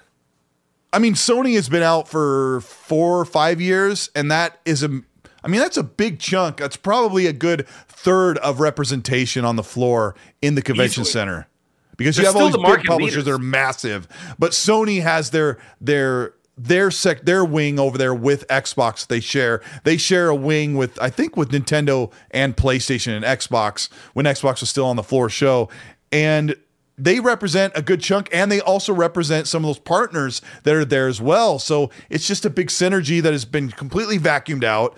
And I didn't know Nintendo had decided not to go as well. That's another major problem. And then in right. 2019, Xbox said, we're still at E3, but we're going to be on site, just one minute walk away in the Microsoft Theater. And all of that experience is now on their property and available to anybody with a badge. You have a badge, you can walk across the parking lot, go in through the doors with your E3 badge, and you're on the Xbox show floor in the Microsoft Theater. Um, I told myself and you before the show that I was also going to try to convince you to still do E3. Let's start with before E3. Wait. June 8th, which is three days before the Xbox showcase, which we'll get to in a minute is Jeff Keighley's Summer Game Fest. This time, everybody, the show Summer Games Fest, the on-stage thing with the musical acts, all the trailers and reviews and reveals are it's an in-person event with 6,000 people in possible attendance in a 6,000 person theater yep. called the YouTube Theater. So Jeff Keighley is yet to announce when tickets will go on sale. But right now, I am workshopping with Hargeet Chani, uh, my friend Dark CMF, Sean the Bree. These are people that I that I hang out with at E3 that are also on Twitter and sometimes in the chat. Uh, Happy Bomb. We're all trying to figure out can we get tickets. Imagine this, Mag. Imagine this, audience. Let me paint the picture for you. Imagine you're in the back half of the YouTube theater. All the industry developers, leaders, de- um, publishers, uh, media are all in the front half, and you sit in that seat on June 8th for the Jeff Keighley Summer Games Fest show, musical acts, all that stuff. Mingle with people afterward. And then a couple days later, you have the Xbox Showcase, which I think will be a watch party with FanFest festivities afterward.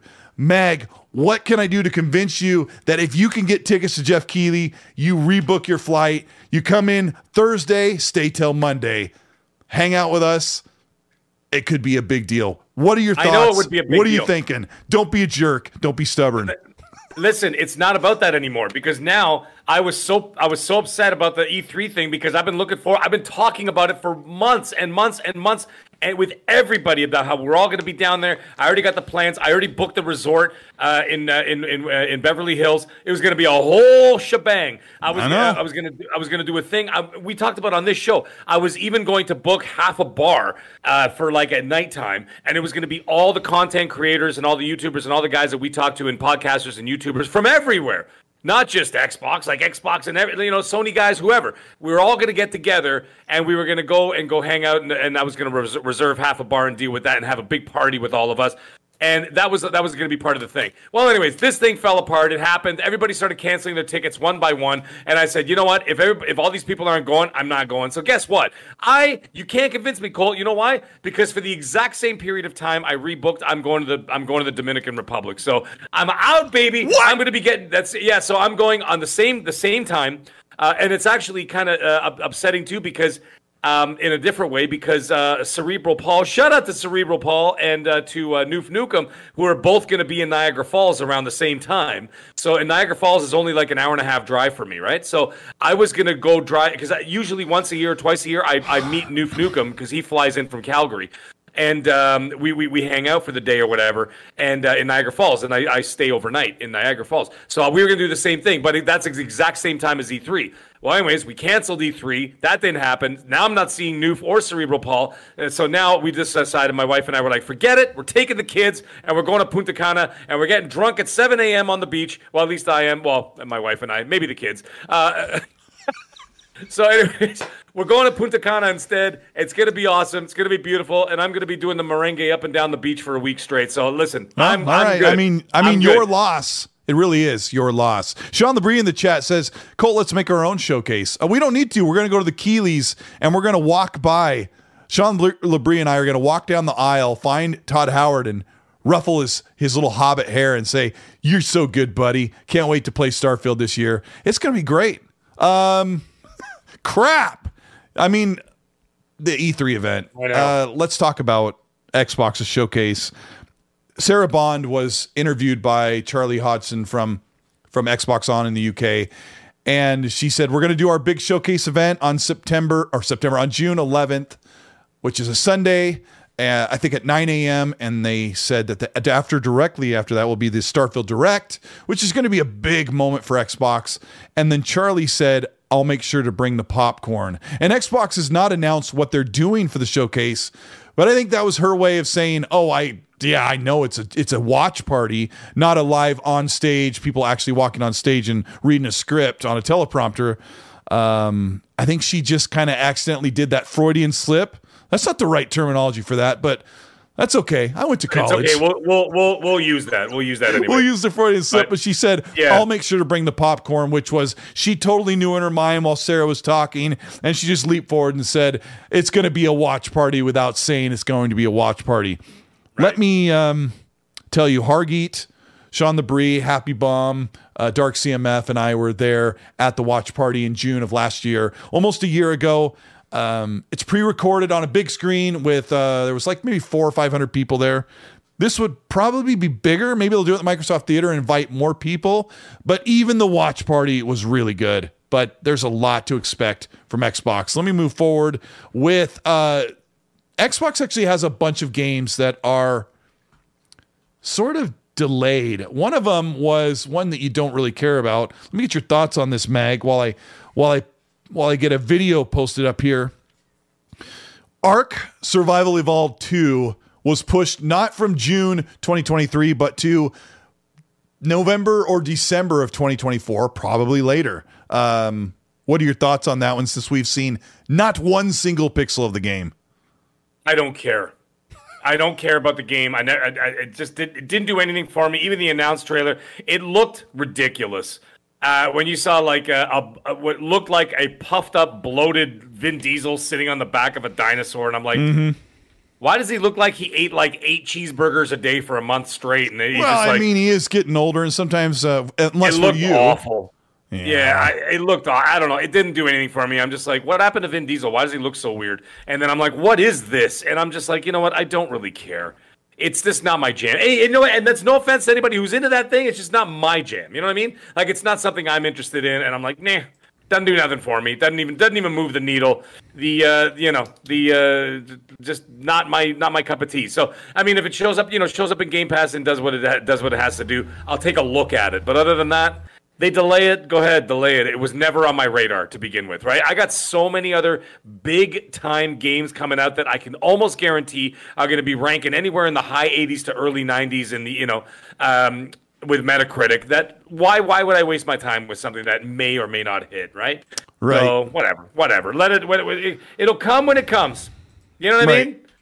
Yeah, and I've, I'm I'm queuing up some footage that shows some of the games that are coming out in on Game Pass in 2023, and I might kind of stop these because some of these games that Xbox is partnered with that they're not they're not directly responsible for, or they're also breaking that quote unquote promise. Uh, let me see. I'll hit play here. Where's that button? So we got Hi-Fi Rush. I'm gonna I'm gonna. Well, yeah, I gotta have this red thing on there. I don't know if that shows up. So what's this one? What's this game? Does anybody know what this is? Is this replaced? It's uh, it's very short. I think that's replaced, which is a 2D side scroller. Um, I wonder if those red lines are on your screen. Uh, let me look. I'm sorry, I'm doing this on the fly. You know, I don't have a uh, I don't have a super producer that's a technical producer behind the scenes.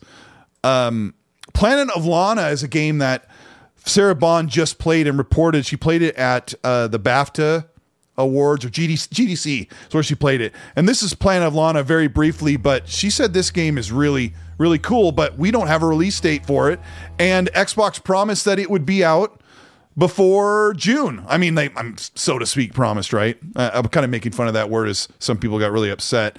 But it was yet another game. So replaced and then Planet of Lana are games that do not have a release date and they by all rights should be releasing before June and we don't know. This is Minecraft Legends which is coming out in the middle of April if I remember properly. And then Ravenlock let me pause it here. This is Ravenlock, which is made by the team that made Echo Generation, but this is actually a third person real time combat game that is like melee based and has a very cool art style where some of the characters look uh, very whimsical. Uh, that's a very cool game. Ereban Shadow Legacy is another third party game, which is a third person stealth based, slightly anime style game here that is also due in June and still hasn't been shown. Here's Atomic Heart which is already out and did okay. Silksong, uh, Hollow Knight Silksong. That's another one that's no release date.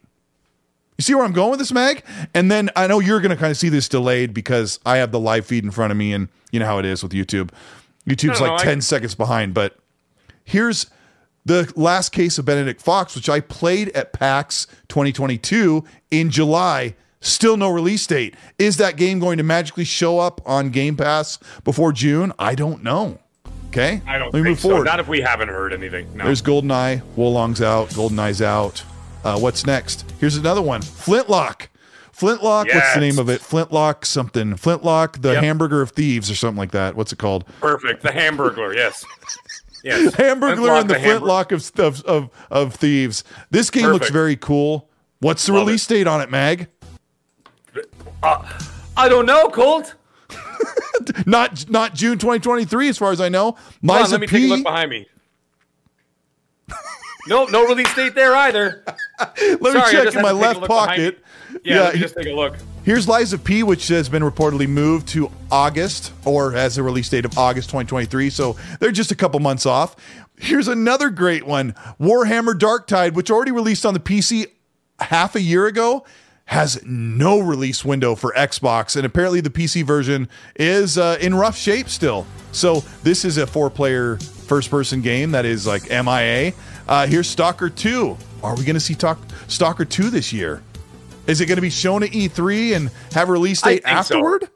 I think so. I think I think that um, Stalker 2 might be one of those games. Th- th- this is a wild theory, okay? So nobody, please, nobody take this too seriously.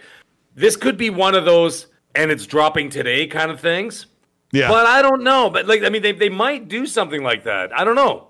It, like like like they need it, you know, like they did with the Hi-Fi Rush. I know Hi-Fi Rush is obviously a smaller game than Stalker 2, right? Yeah. But I don't know. They need a they, they, that would be something that could release a little bit of pizzazz at the show, right? Now that E3 is canceled, they're gonna have to, you know, they're gonna have to do something wild to like really garner the attention of people because I think a lot of people got turned off by the fact that E3 is no longer going to be a thing. Sure, yeah. Keighley's going to be doing his thing, but when Xbox does their showcase, Keighley's thing is over. Right? So right. you know what I mean? So it's it's I don't know. that could be something they could do there, or they release now, it somewhere in the summer before Starfield, man. or before Starfield boy, slash uh, Forza, Forza Motorsport, right? So you've got Redfall coming out Ooh. very soon right? So now you have this like space um, in between where if someone doesn't want to play a multiplayer game, sort of a new multiplayer game, they play yeah, that, whatever. They want to do a single player story experience, whatever, blah, blah. That's where you could slam uh, Stalker 2 somewhere in like July. Yeah. Or you shadow drop it after the show or during the show, or you drop it in July before Lies of P shows up in August. I know Lies of P is more of a Souls like kind of thing, so it's going to be that's more of an acquired taste. Yeah. Not everybody's going to want to play that, but um, I would do. I would drop it in July. You do not want to drop it in the fall because it's going to get lost in the mix, Colt. Because yeah, you're going to yeah. get lost in the mix of the Starfields, the For, uh, the Forza Motorsports, the Spider-Man twos, the Call of Duties. You don't want to get, throw or two and then have it like thrown out the window. Right. Or, maybe even a Senua Saga, like let's say late November. I would say December, uh, and then you say something like that right? You don't want to yeah. throw a Stalker 2 out there and just basically you're throwing it to the wolves. You're sacrificing. I, I don't even know what their studio is dealing with, but maybe they're still not able to be in full production. But I don't uh, know. while you were talking, I totally blasted my overlay and was like, "How do I fix this?" And uh, jeez, what a- what a great what a great professional show I do. Let me see what was Don't worry next. about it. Uh Forza Motorsports coming, like I said, probably October. Uh, that one was we were told. Redfall's coming out in one month. It's one month away, uh, month, and then yeah. Starfield in September. And I think after Yeah. that, I show the possibility of yes, the possibility of uh, Hellblade coming out. So let me move that out of the way. So yeah, that's uh, that's what's going on with those games. A lot of partner games that didn't make it. It's it's really you have to wonder. It's like whose fault is it? Like Xbox definitely is not the only one that has this problem. Uh, No. There, most every game is being delayed, and another game that got announced to be delayed was Atlas Fallen, which is a multi-plat by Focus Entertainment that put out Evil West. They're putting out Flintlock, and um, it's kind of a God of War slash Horizon Zero Dawn Oh, it's just a cool looking game, but they've moved it to August as well. I think uh, they moved it like two or three months. But everybody's seen major delays. Uh, yikes! Yeah, but we're kind of getting on on on track here. Yeah, it'll, Um, be, it'll be fine. It'll be fine. Once, once, once next month comes along. I mean, we got third-party games coming out the wazoo anyway. Like every single week, something out, something's coming out, right? So we're all busy with something. So it's not like you know Xbox has to like just keep hammering it home every single week. You've got these other third-party games that people want to play. You've got the Resident Evil 4 Yeah. remake out there oh, right now. I've You've got, all the big multi-plats like Jedi Survivor yeah. and, and Jedi Survivor, Dead and- Island, and Hey, you've got Tears of the Kingdom. shout out to Kid. Smooth. Like, come on, man. Hey, Kid, Kid, Smooth up, says, buddy? "Yeah, yeah." Hey, Meg says hi, and I talked over him when he said it. Say it again. What's up, Kid Smooth? What's going on, buddy? But he says Benedict Fox is uh, April 27th, and that would be classic if I had no idea when the release date is. And knowing Kid Smooth, he knows his stuff. So uh, let me see, Kid. Why I just wrote Kid Smooth in Google. Uh, Benedict Fox. you know what? I'm not looking it up. If if he says it's coming in April, I just completely missed it. I'll take Eh. it. I'll take it. I'll take I'll it. take his word for but it. let me let me read what he says. He's like, Ghostwire comes out next week. Minecraft W- Legends the week after that. Benedict Fox the week after that, and then Redfall the week after that. So if you're worried about starving on Xbox, boy, have I You're got not. boy, have I got a graphic for you. We're going to talk about the media bias. This is a freshly updated graphic. Are you ready for this son of a biscuit? It's going to cover us up for a minute. There it is. This is an updated graphic about how Xbox first party is doing. There is one flaw with this graphic I realize as I've looked at it for a little, while. What you're looking at here is up to April 2023 Xbox and PlayStation first party output, not exclusive, not timed exclusive, their first party studio output from the beginning of the Series S and X and the PS5 consoles. Xbox has 11 games out now, PlayStation has 19. Six of those are remasters and remakes. But by the end of this year, confirmed by Xbox, and probably no delays with these games, I think Xbox will end the year with 17 games this generation. PlayStation will end it with 20, 21 games. Here's the kicker, and you've, you've talked about this before with me, Mag, I, but I've never shown you the graphic. According to OpenCritic, the average rating for Xbox games is quite plainly 86.6%. And PlayStation is sitting at 84. So if you want somebody to tell you if they want quantity or quality, PlayStation has the quantity and they also have the quality, but not as much quality as Xbox. Uh, very crazy. Surprisingly, Mag, The Last of Us Part 1 only dropped two points this week with that atrocious, atrocious Naughty Dog PC port. So also MLB the Show scored an 80, uh, which is better than the past couple MLBs they put out this generation. Um, and looking at the end of the year, like Kitsu said, Ghostwire, it's already on PlayStation, it's finally come to Xbox. Redfall, Starfield, Minecraft Legends, Age of Empires 4, and Forza Motorsport. And if you're a first party fan on the PlayStation, you got Spider Man 3 and uh, Stellar Blade, the butt simulator. So I don't know. What do you think of this, Mag? Before I take this off the screen, what are your thoughts on this graphic? Am I a jerk? No, I mean it is what it is. I mean, what are you going to do? You can't argue with the, what's it's in front of your face. Right? It's it's Yeah. right there. It's it's it, it is what it is. The only thing that Sony does, and this is where Sony still keeps that mind share, which that's what Xbox is going to have to work harder at stealing, is that it's the mind share. It's the general mind share because for whatever reason, Sony keeps uh, getting these third party deals with the biggest pop culture names in the business. Yeah. Right. You're you're you know like Wolverine for example. Everybody knows who Wolverine is. Right, Uh, right. It's going to be huge. Everybody knows who Harry Potter is, right? So they did the marketing. De- they did the marketing deal over there with um with what's it called? Uh, with uh, Hogwarts Legacy. Everybody knows what Call of Duty is. What they've been doing for the last six years, they've been marketing with Sony, right? They're not stupid, so they get the biggest pop culture names that like the normies know, right? The normies don't know who Atomic what Atomic Heart is. We do as gamers. That you know what I'm saying? They don't know what Redfall is, so to speak. Yeah, They- normally no, probably they don't, know, don't what, Redfall is. Yeah. No, they don't Left know those Dead. things. They know they know Call of Duty, they know Harry Potter, they know Star Wars, they know Marvel, and They know Final they. Fantasy.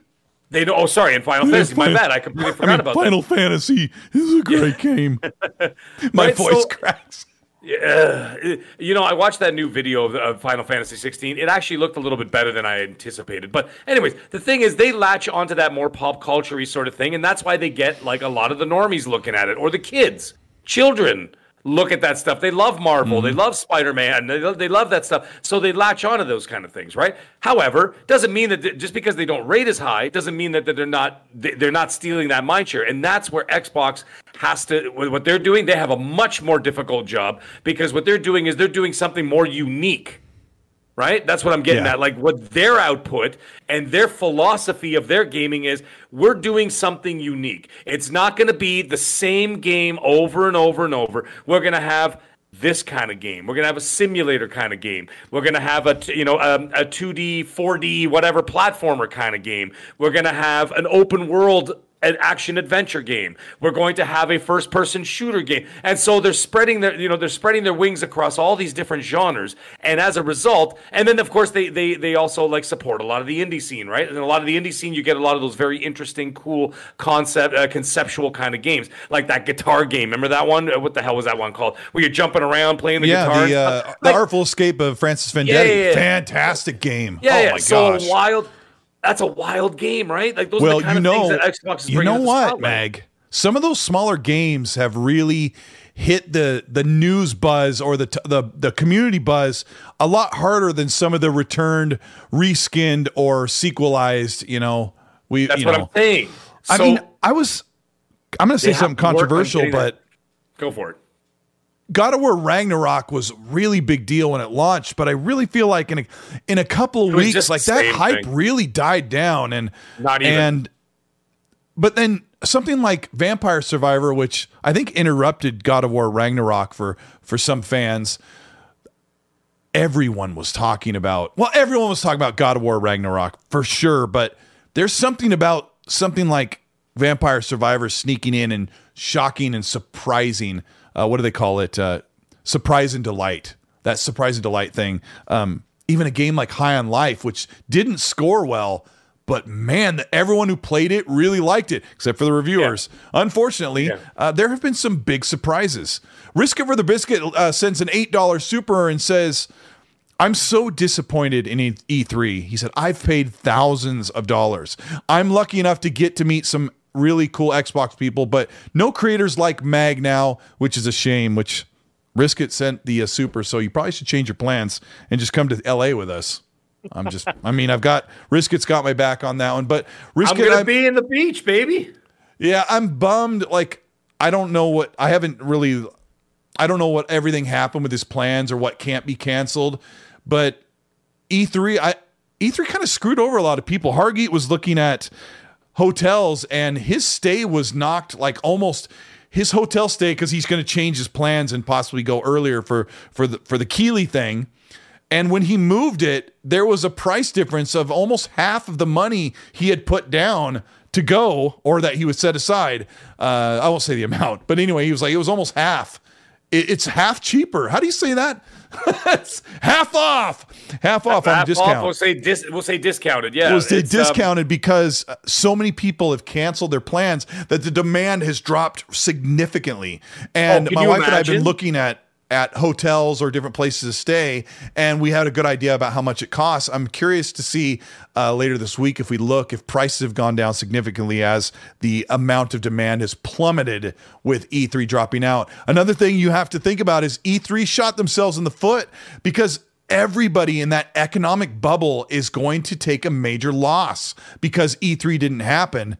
And these Right. these publishers and some of these platforms that decided not to be there, they're going to save a little bit of money, but all that spending that goes around that just booms has just been deflated.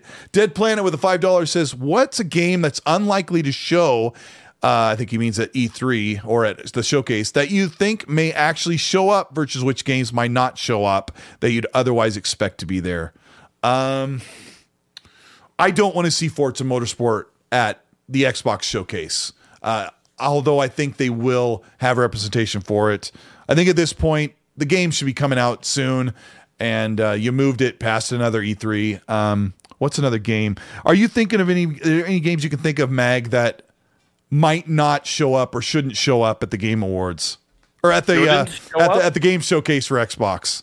Like that that should not show up. Yeah, like we don't need to see them show something else instead. That's I think that's kind of what Dead Planet is getting at. Like what should skip? Show us something else. What game should skip? That's hard. That's hard to say, man. Um, that's really hard to say. I would say, uh, you know what? I'll go, I'll go on a limb here. Enough with the Senua Saga stuff, unless you're going to show the bloody game.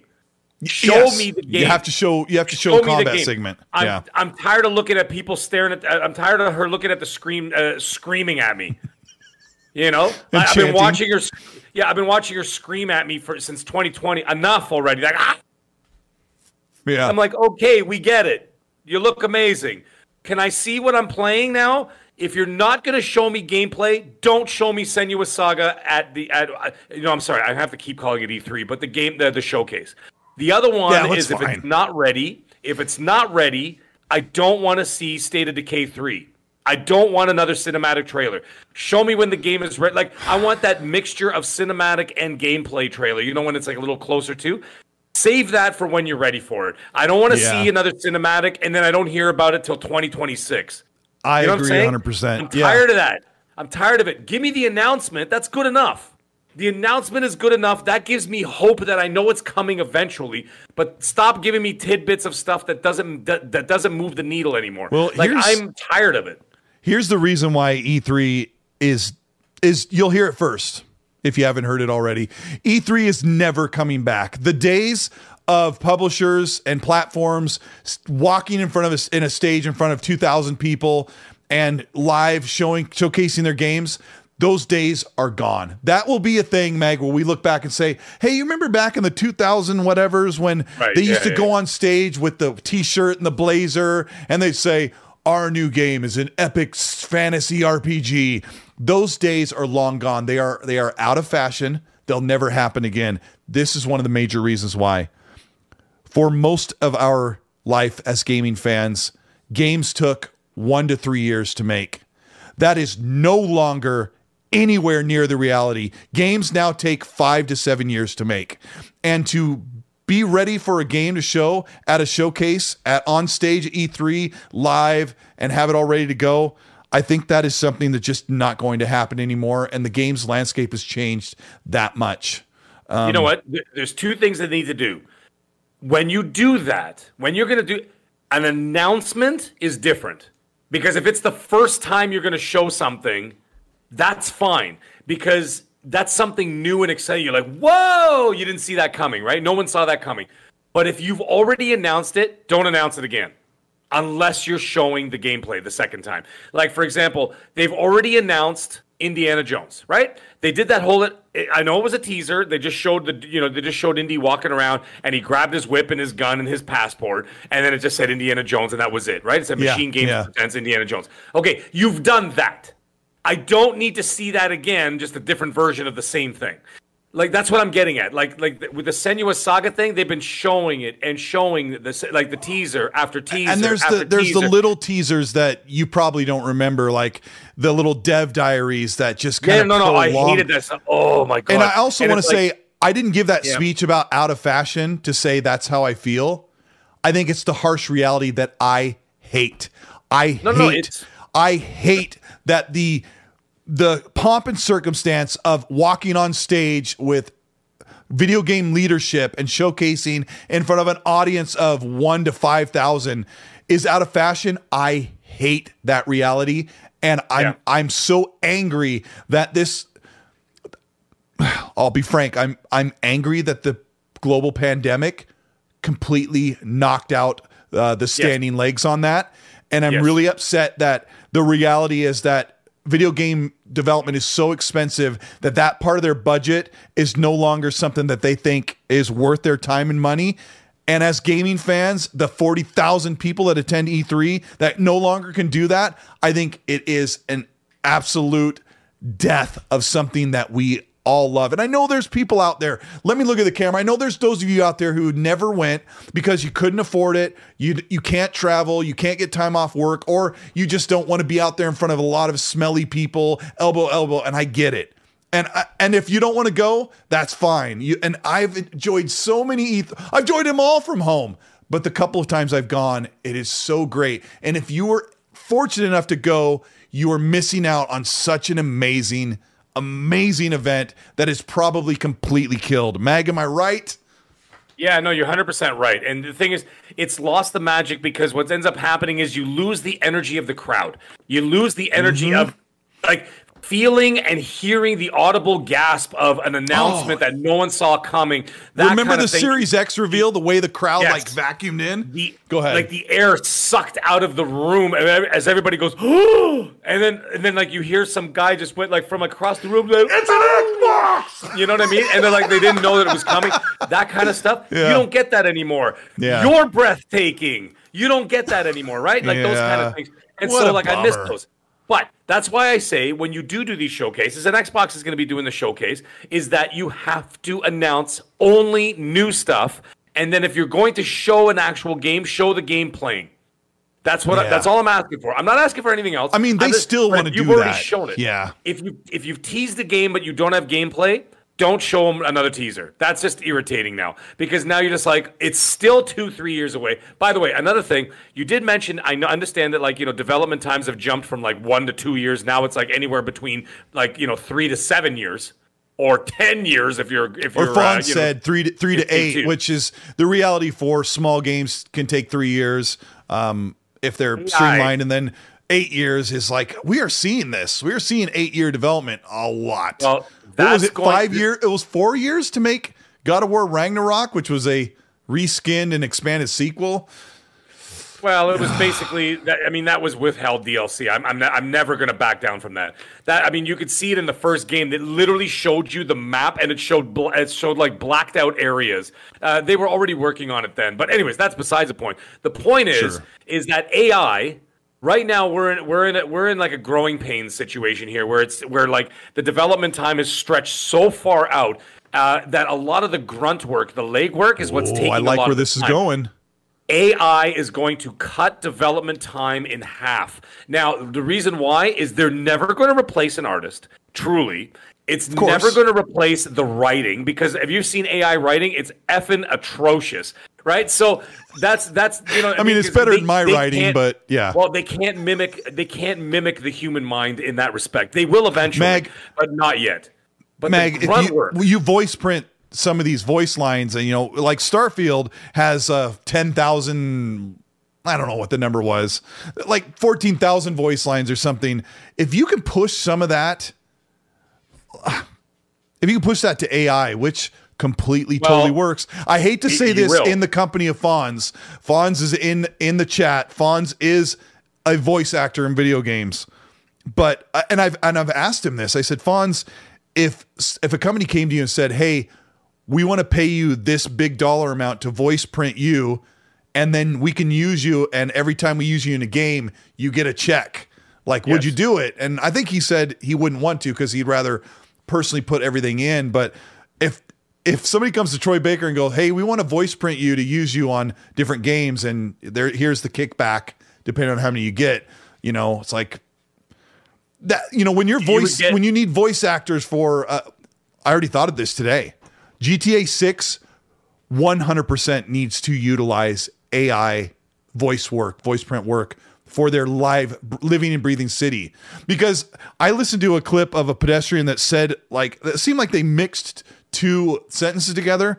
If you can voice print that stuff and have it do randomly generated, you know, things that they say on the on the sidewalk, it could really bring that to life. And that is a major problem. Matt Booty said this a couple or last year at PAX.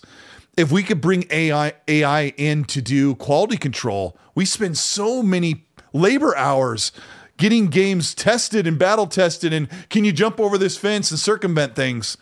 Um, That's what I'm something saying. has to give. The, the grunt work is going to be offloaded to AI. It's going to save them. It's going to kill jobs. But hey, look at the grocery store. Go to the grocery store now. They got one person working, and there's 25 cashier uh, uh, uh, machines. Checkout, And yeah, self checkout. Checkout. No, no, no. But I'm saying they got like 25 cashiers, one person working, and then the rest of it is the uh, the auto the auto. Uh, you know what I mean? But like the actual cash register ones where you put the stuff on the conveyor belt with, they're just empty now because they built those stores before the you know before the AI started coming in, right? And now all of a Yep. sudden they got the self checkouts. So now Our they added that Walmart does not even have a conveyor belt, you know, self uh, check. It's I think Uh, it's one hundred percent all self checkout. All self checkout. Yeah, so a so. lot of the, a lot of that's changing. So yeah, a lot of people are going to lose their jobs in the development field, unless of course you're you know extremely talented or you're extremely required, right? But a lot of that grunt work is going to go off to AI. It's going to speed things up. It's going to cut the cost down. And what's going to end up happening is that a game that's going to take like you know, let's say an average. Okay, we could say three to eight years. Let's say an average of five. It's going to cut it uh, from five years. It's going to cut it down to two. Okay, it's or it's going to cut it down to three. Not now. I'm talking like five years from now when it really start to fine tune the work. But that's think- what's going to end up happening. I think they're And already starting to use it right now, Mag. Well, no, no, they they are using it right now. They're just not telling you. Uh, like for example, Disney's been using AI for like five years now, six years. Like for example, the Obi Wan Kenobi show that came out. James Earl Jones did not utter a single word Oh, right. during that show because I'm like, man, he sounds good. He sounds just because when you watch uh, when you watch uh, the James Earl Jones performance in Rogue One, he sounds like a 90 year old. I mean, he still sounds like Darth Vader, but he sounds like a 90 year old Darth Vader because you Yeah. can hear his voice wavering and cracking. And then all of a sudden, you watch the Obi Wan Kenobi show, and I'm like, damn, he sounds good. He sounds like he did in like Episode Four, like because a New they Hope. voice printed the old '80s James Earl Jones all voice, they right? did, all they that was 100% an AI performance. And Yeah. you cannot tell the difference. And I've cranked that thing up to 11. That's Kiss all you need. If you can't tell And the I difference, just enjoy. I can't tell the difference. I would love for gaming develop game development to shorten. Jonas the Dad with a two dollars super chat says, "Clip it." Mags confirmed shadow drop on X and C. I don't I don't know what you confirmed the shadow drop for because that was Uh, a half an hour 2. ago. Stalker Trail 2. Rob, oh Stalker two, yeah. Trail Robert says Stalker's way too big to get lost in translation. Ah, it's gonna be a big game. Uh, oh, Alphonse says, "Hey Colt, don't slander my Final Fantasy 16." Uh, It no, my voice just good, cracked gotta when I said it. it. But yeah, he knows I'm not excited It about looks it. pretty good. Hey, Riskit said something interesting here. Riskit for the biscuit said something. My uh, my Australian Jack Black, as I like to call him. Um, he says, "I'm back." No, that's not uh, not gonna. Blah, blah, blah. Oh, because as the tech improves, the complexity also grows.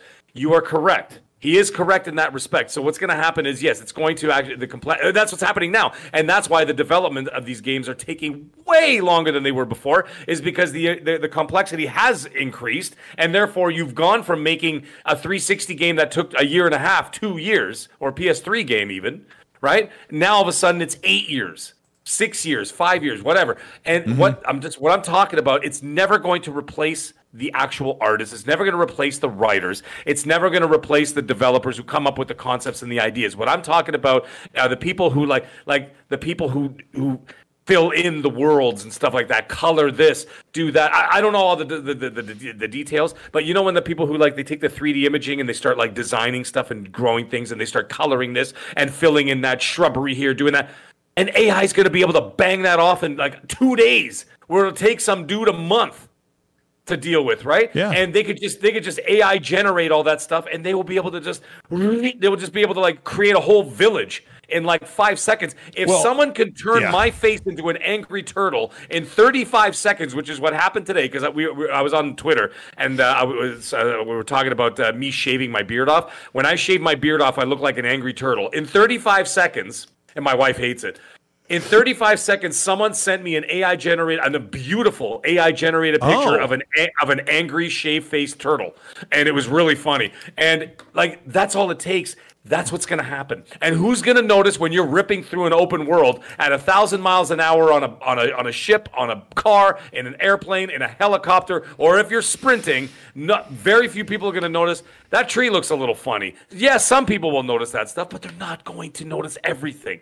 Well, I mean, and you- know and you I'm, I'm saying it's going to happen. AI stuff is perfect when it's when it creates it and it gets most of the way there and you tweak the rest of the way. Um, That's what I'm saying. So it's going to cut down Well, on the size like of these development teams. It's a going to cut concept artist time. can make a landscape theme or a landscape scene according to uh, you know the director's like okay i need it to look like post this blah blah blah you know sand dunes i need these trees i need these i want the buildings to look very pointy and he can create that in a full week's work in in a digital paint program in photoshop right right. but ai the thing can is also in 45 seconds And and, the then you just give is- it to him and you go he's like no i was thinking more like this then you try it again and you say or you just go to your boss and say okay i've created these eight concepts i did these this morning from from ai Midjourney and here they are this is kind of where it's going to go Well, and Um, also AI oops. doesn't have to worry about overtime. They don't have to worry about crunch. They don't have to worry about stuff. And then listen, listen, guys, I'm not condoning this. Before everybody goes nuts and says, "Oh, this Max is psycho. We're all going to lose our jobs."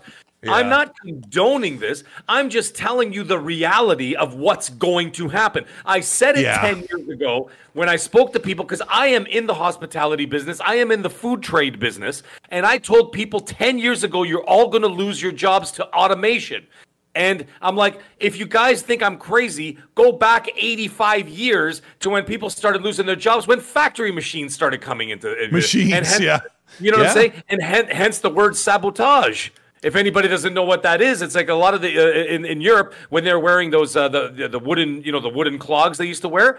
They, they they're called sabots. They used to take those and they used to throw them into the gears of like the factories to oh destroy so the that they could show that they weren't reliable Yes, and that they were they were and all those people were losing their jobs, hence the term sabotage.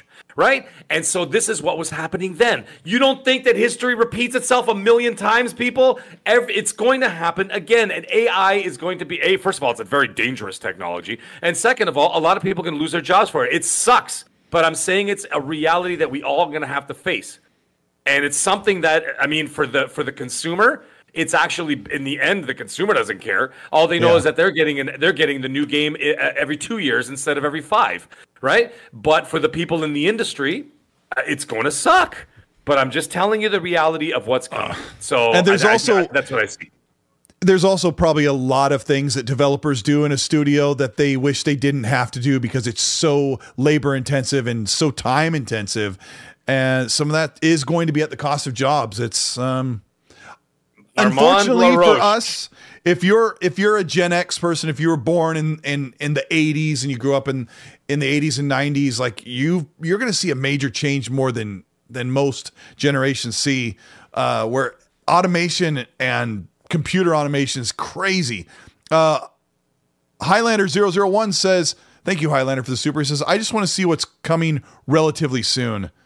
I really don't know what Xbox is going to do other than the 12 month window will never happen again. I think they got their butts kicked with that and they got uh, smacked around by the general public, told them that was that was ridiculously dumb. Don't do that again because Xbox learned they have no control over what their partners can do and they watch their own in- in-house studios uh fall fly over the line on on those uh, release dates. Lazy Couch Gamer, thank you for the 5 euros. Euro says Hi, did you guys watch the Double Fine PsychOdyssey on YouTube? It was great. Episode 24 is the one about Microsoft acquiring them. I didn't. It's like several hours long.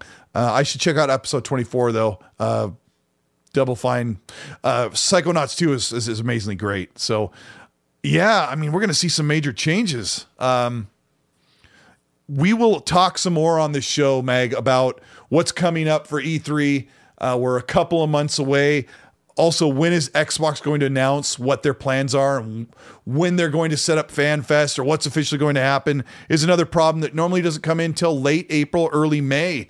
So uh, I don't know. You, are not going to go. You already made up your mind, but uh, we will cover the games, the leaks, what's possibly going to be shown, what's going to end up landing on 2023, like I think Hellblade probably will. So we have a lot to look forward to. We're going to cover that here on the show. Uh, that will be close to episode 100. Uh, what was, I, am not going to do the math, but uh, that's in four more shows. So, Meg, uh, thank you so much for being here. Two hour yeah, show of uh, crazy nonsense and some stuff we didn't get great. to, but did you have a good time tonight? We we always have a good time. You know what? We never ever ever get through all the topics, and you're never going to. You're just gonna get us. You're just gonna get us screaming for two hours and talking a mile a minute. So let me tell you something.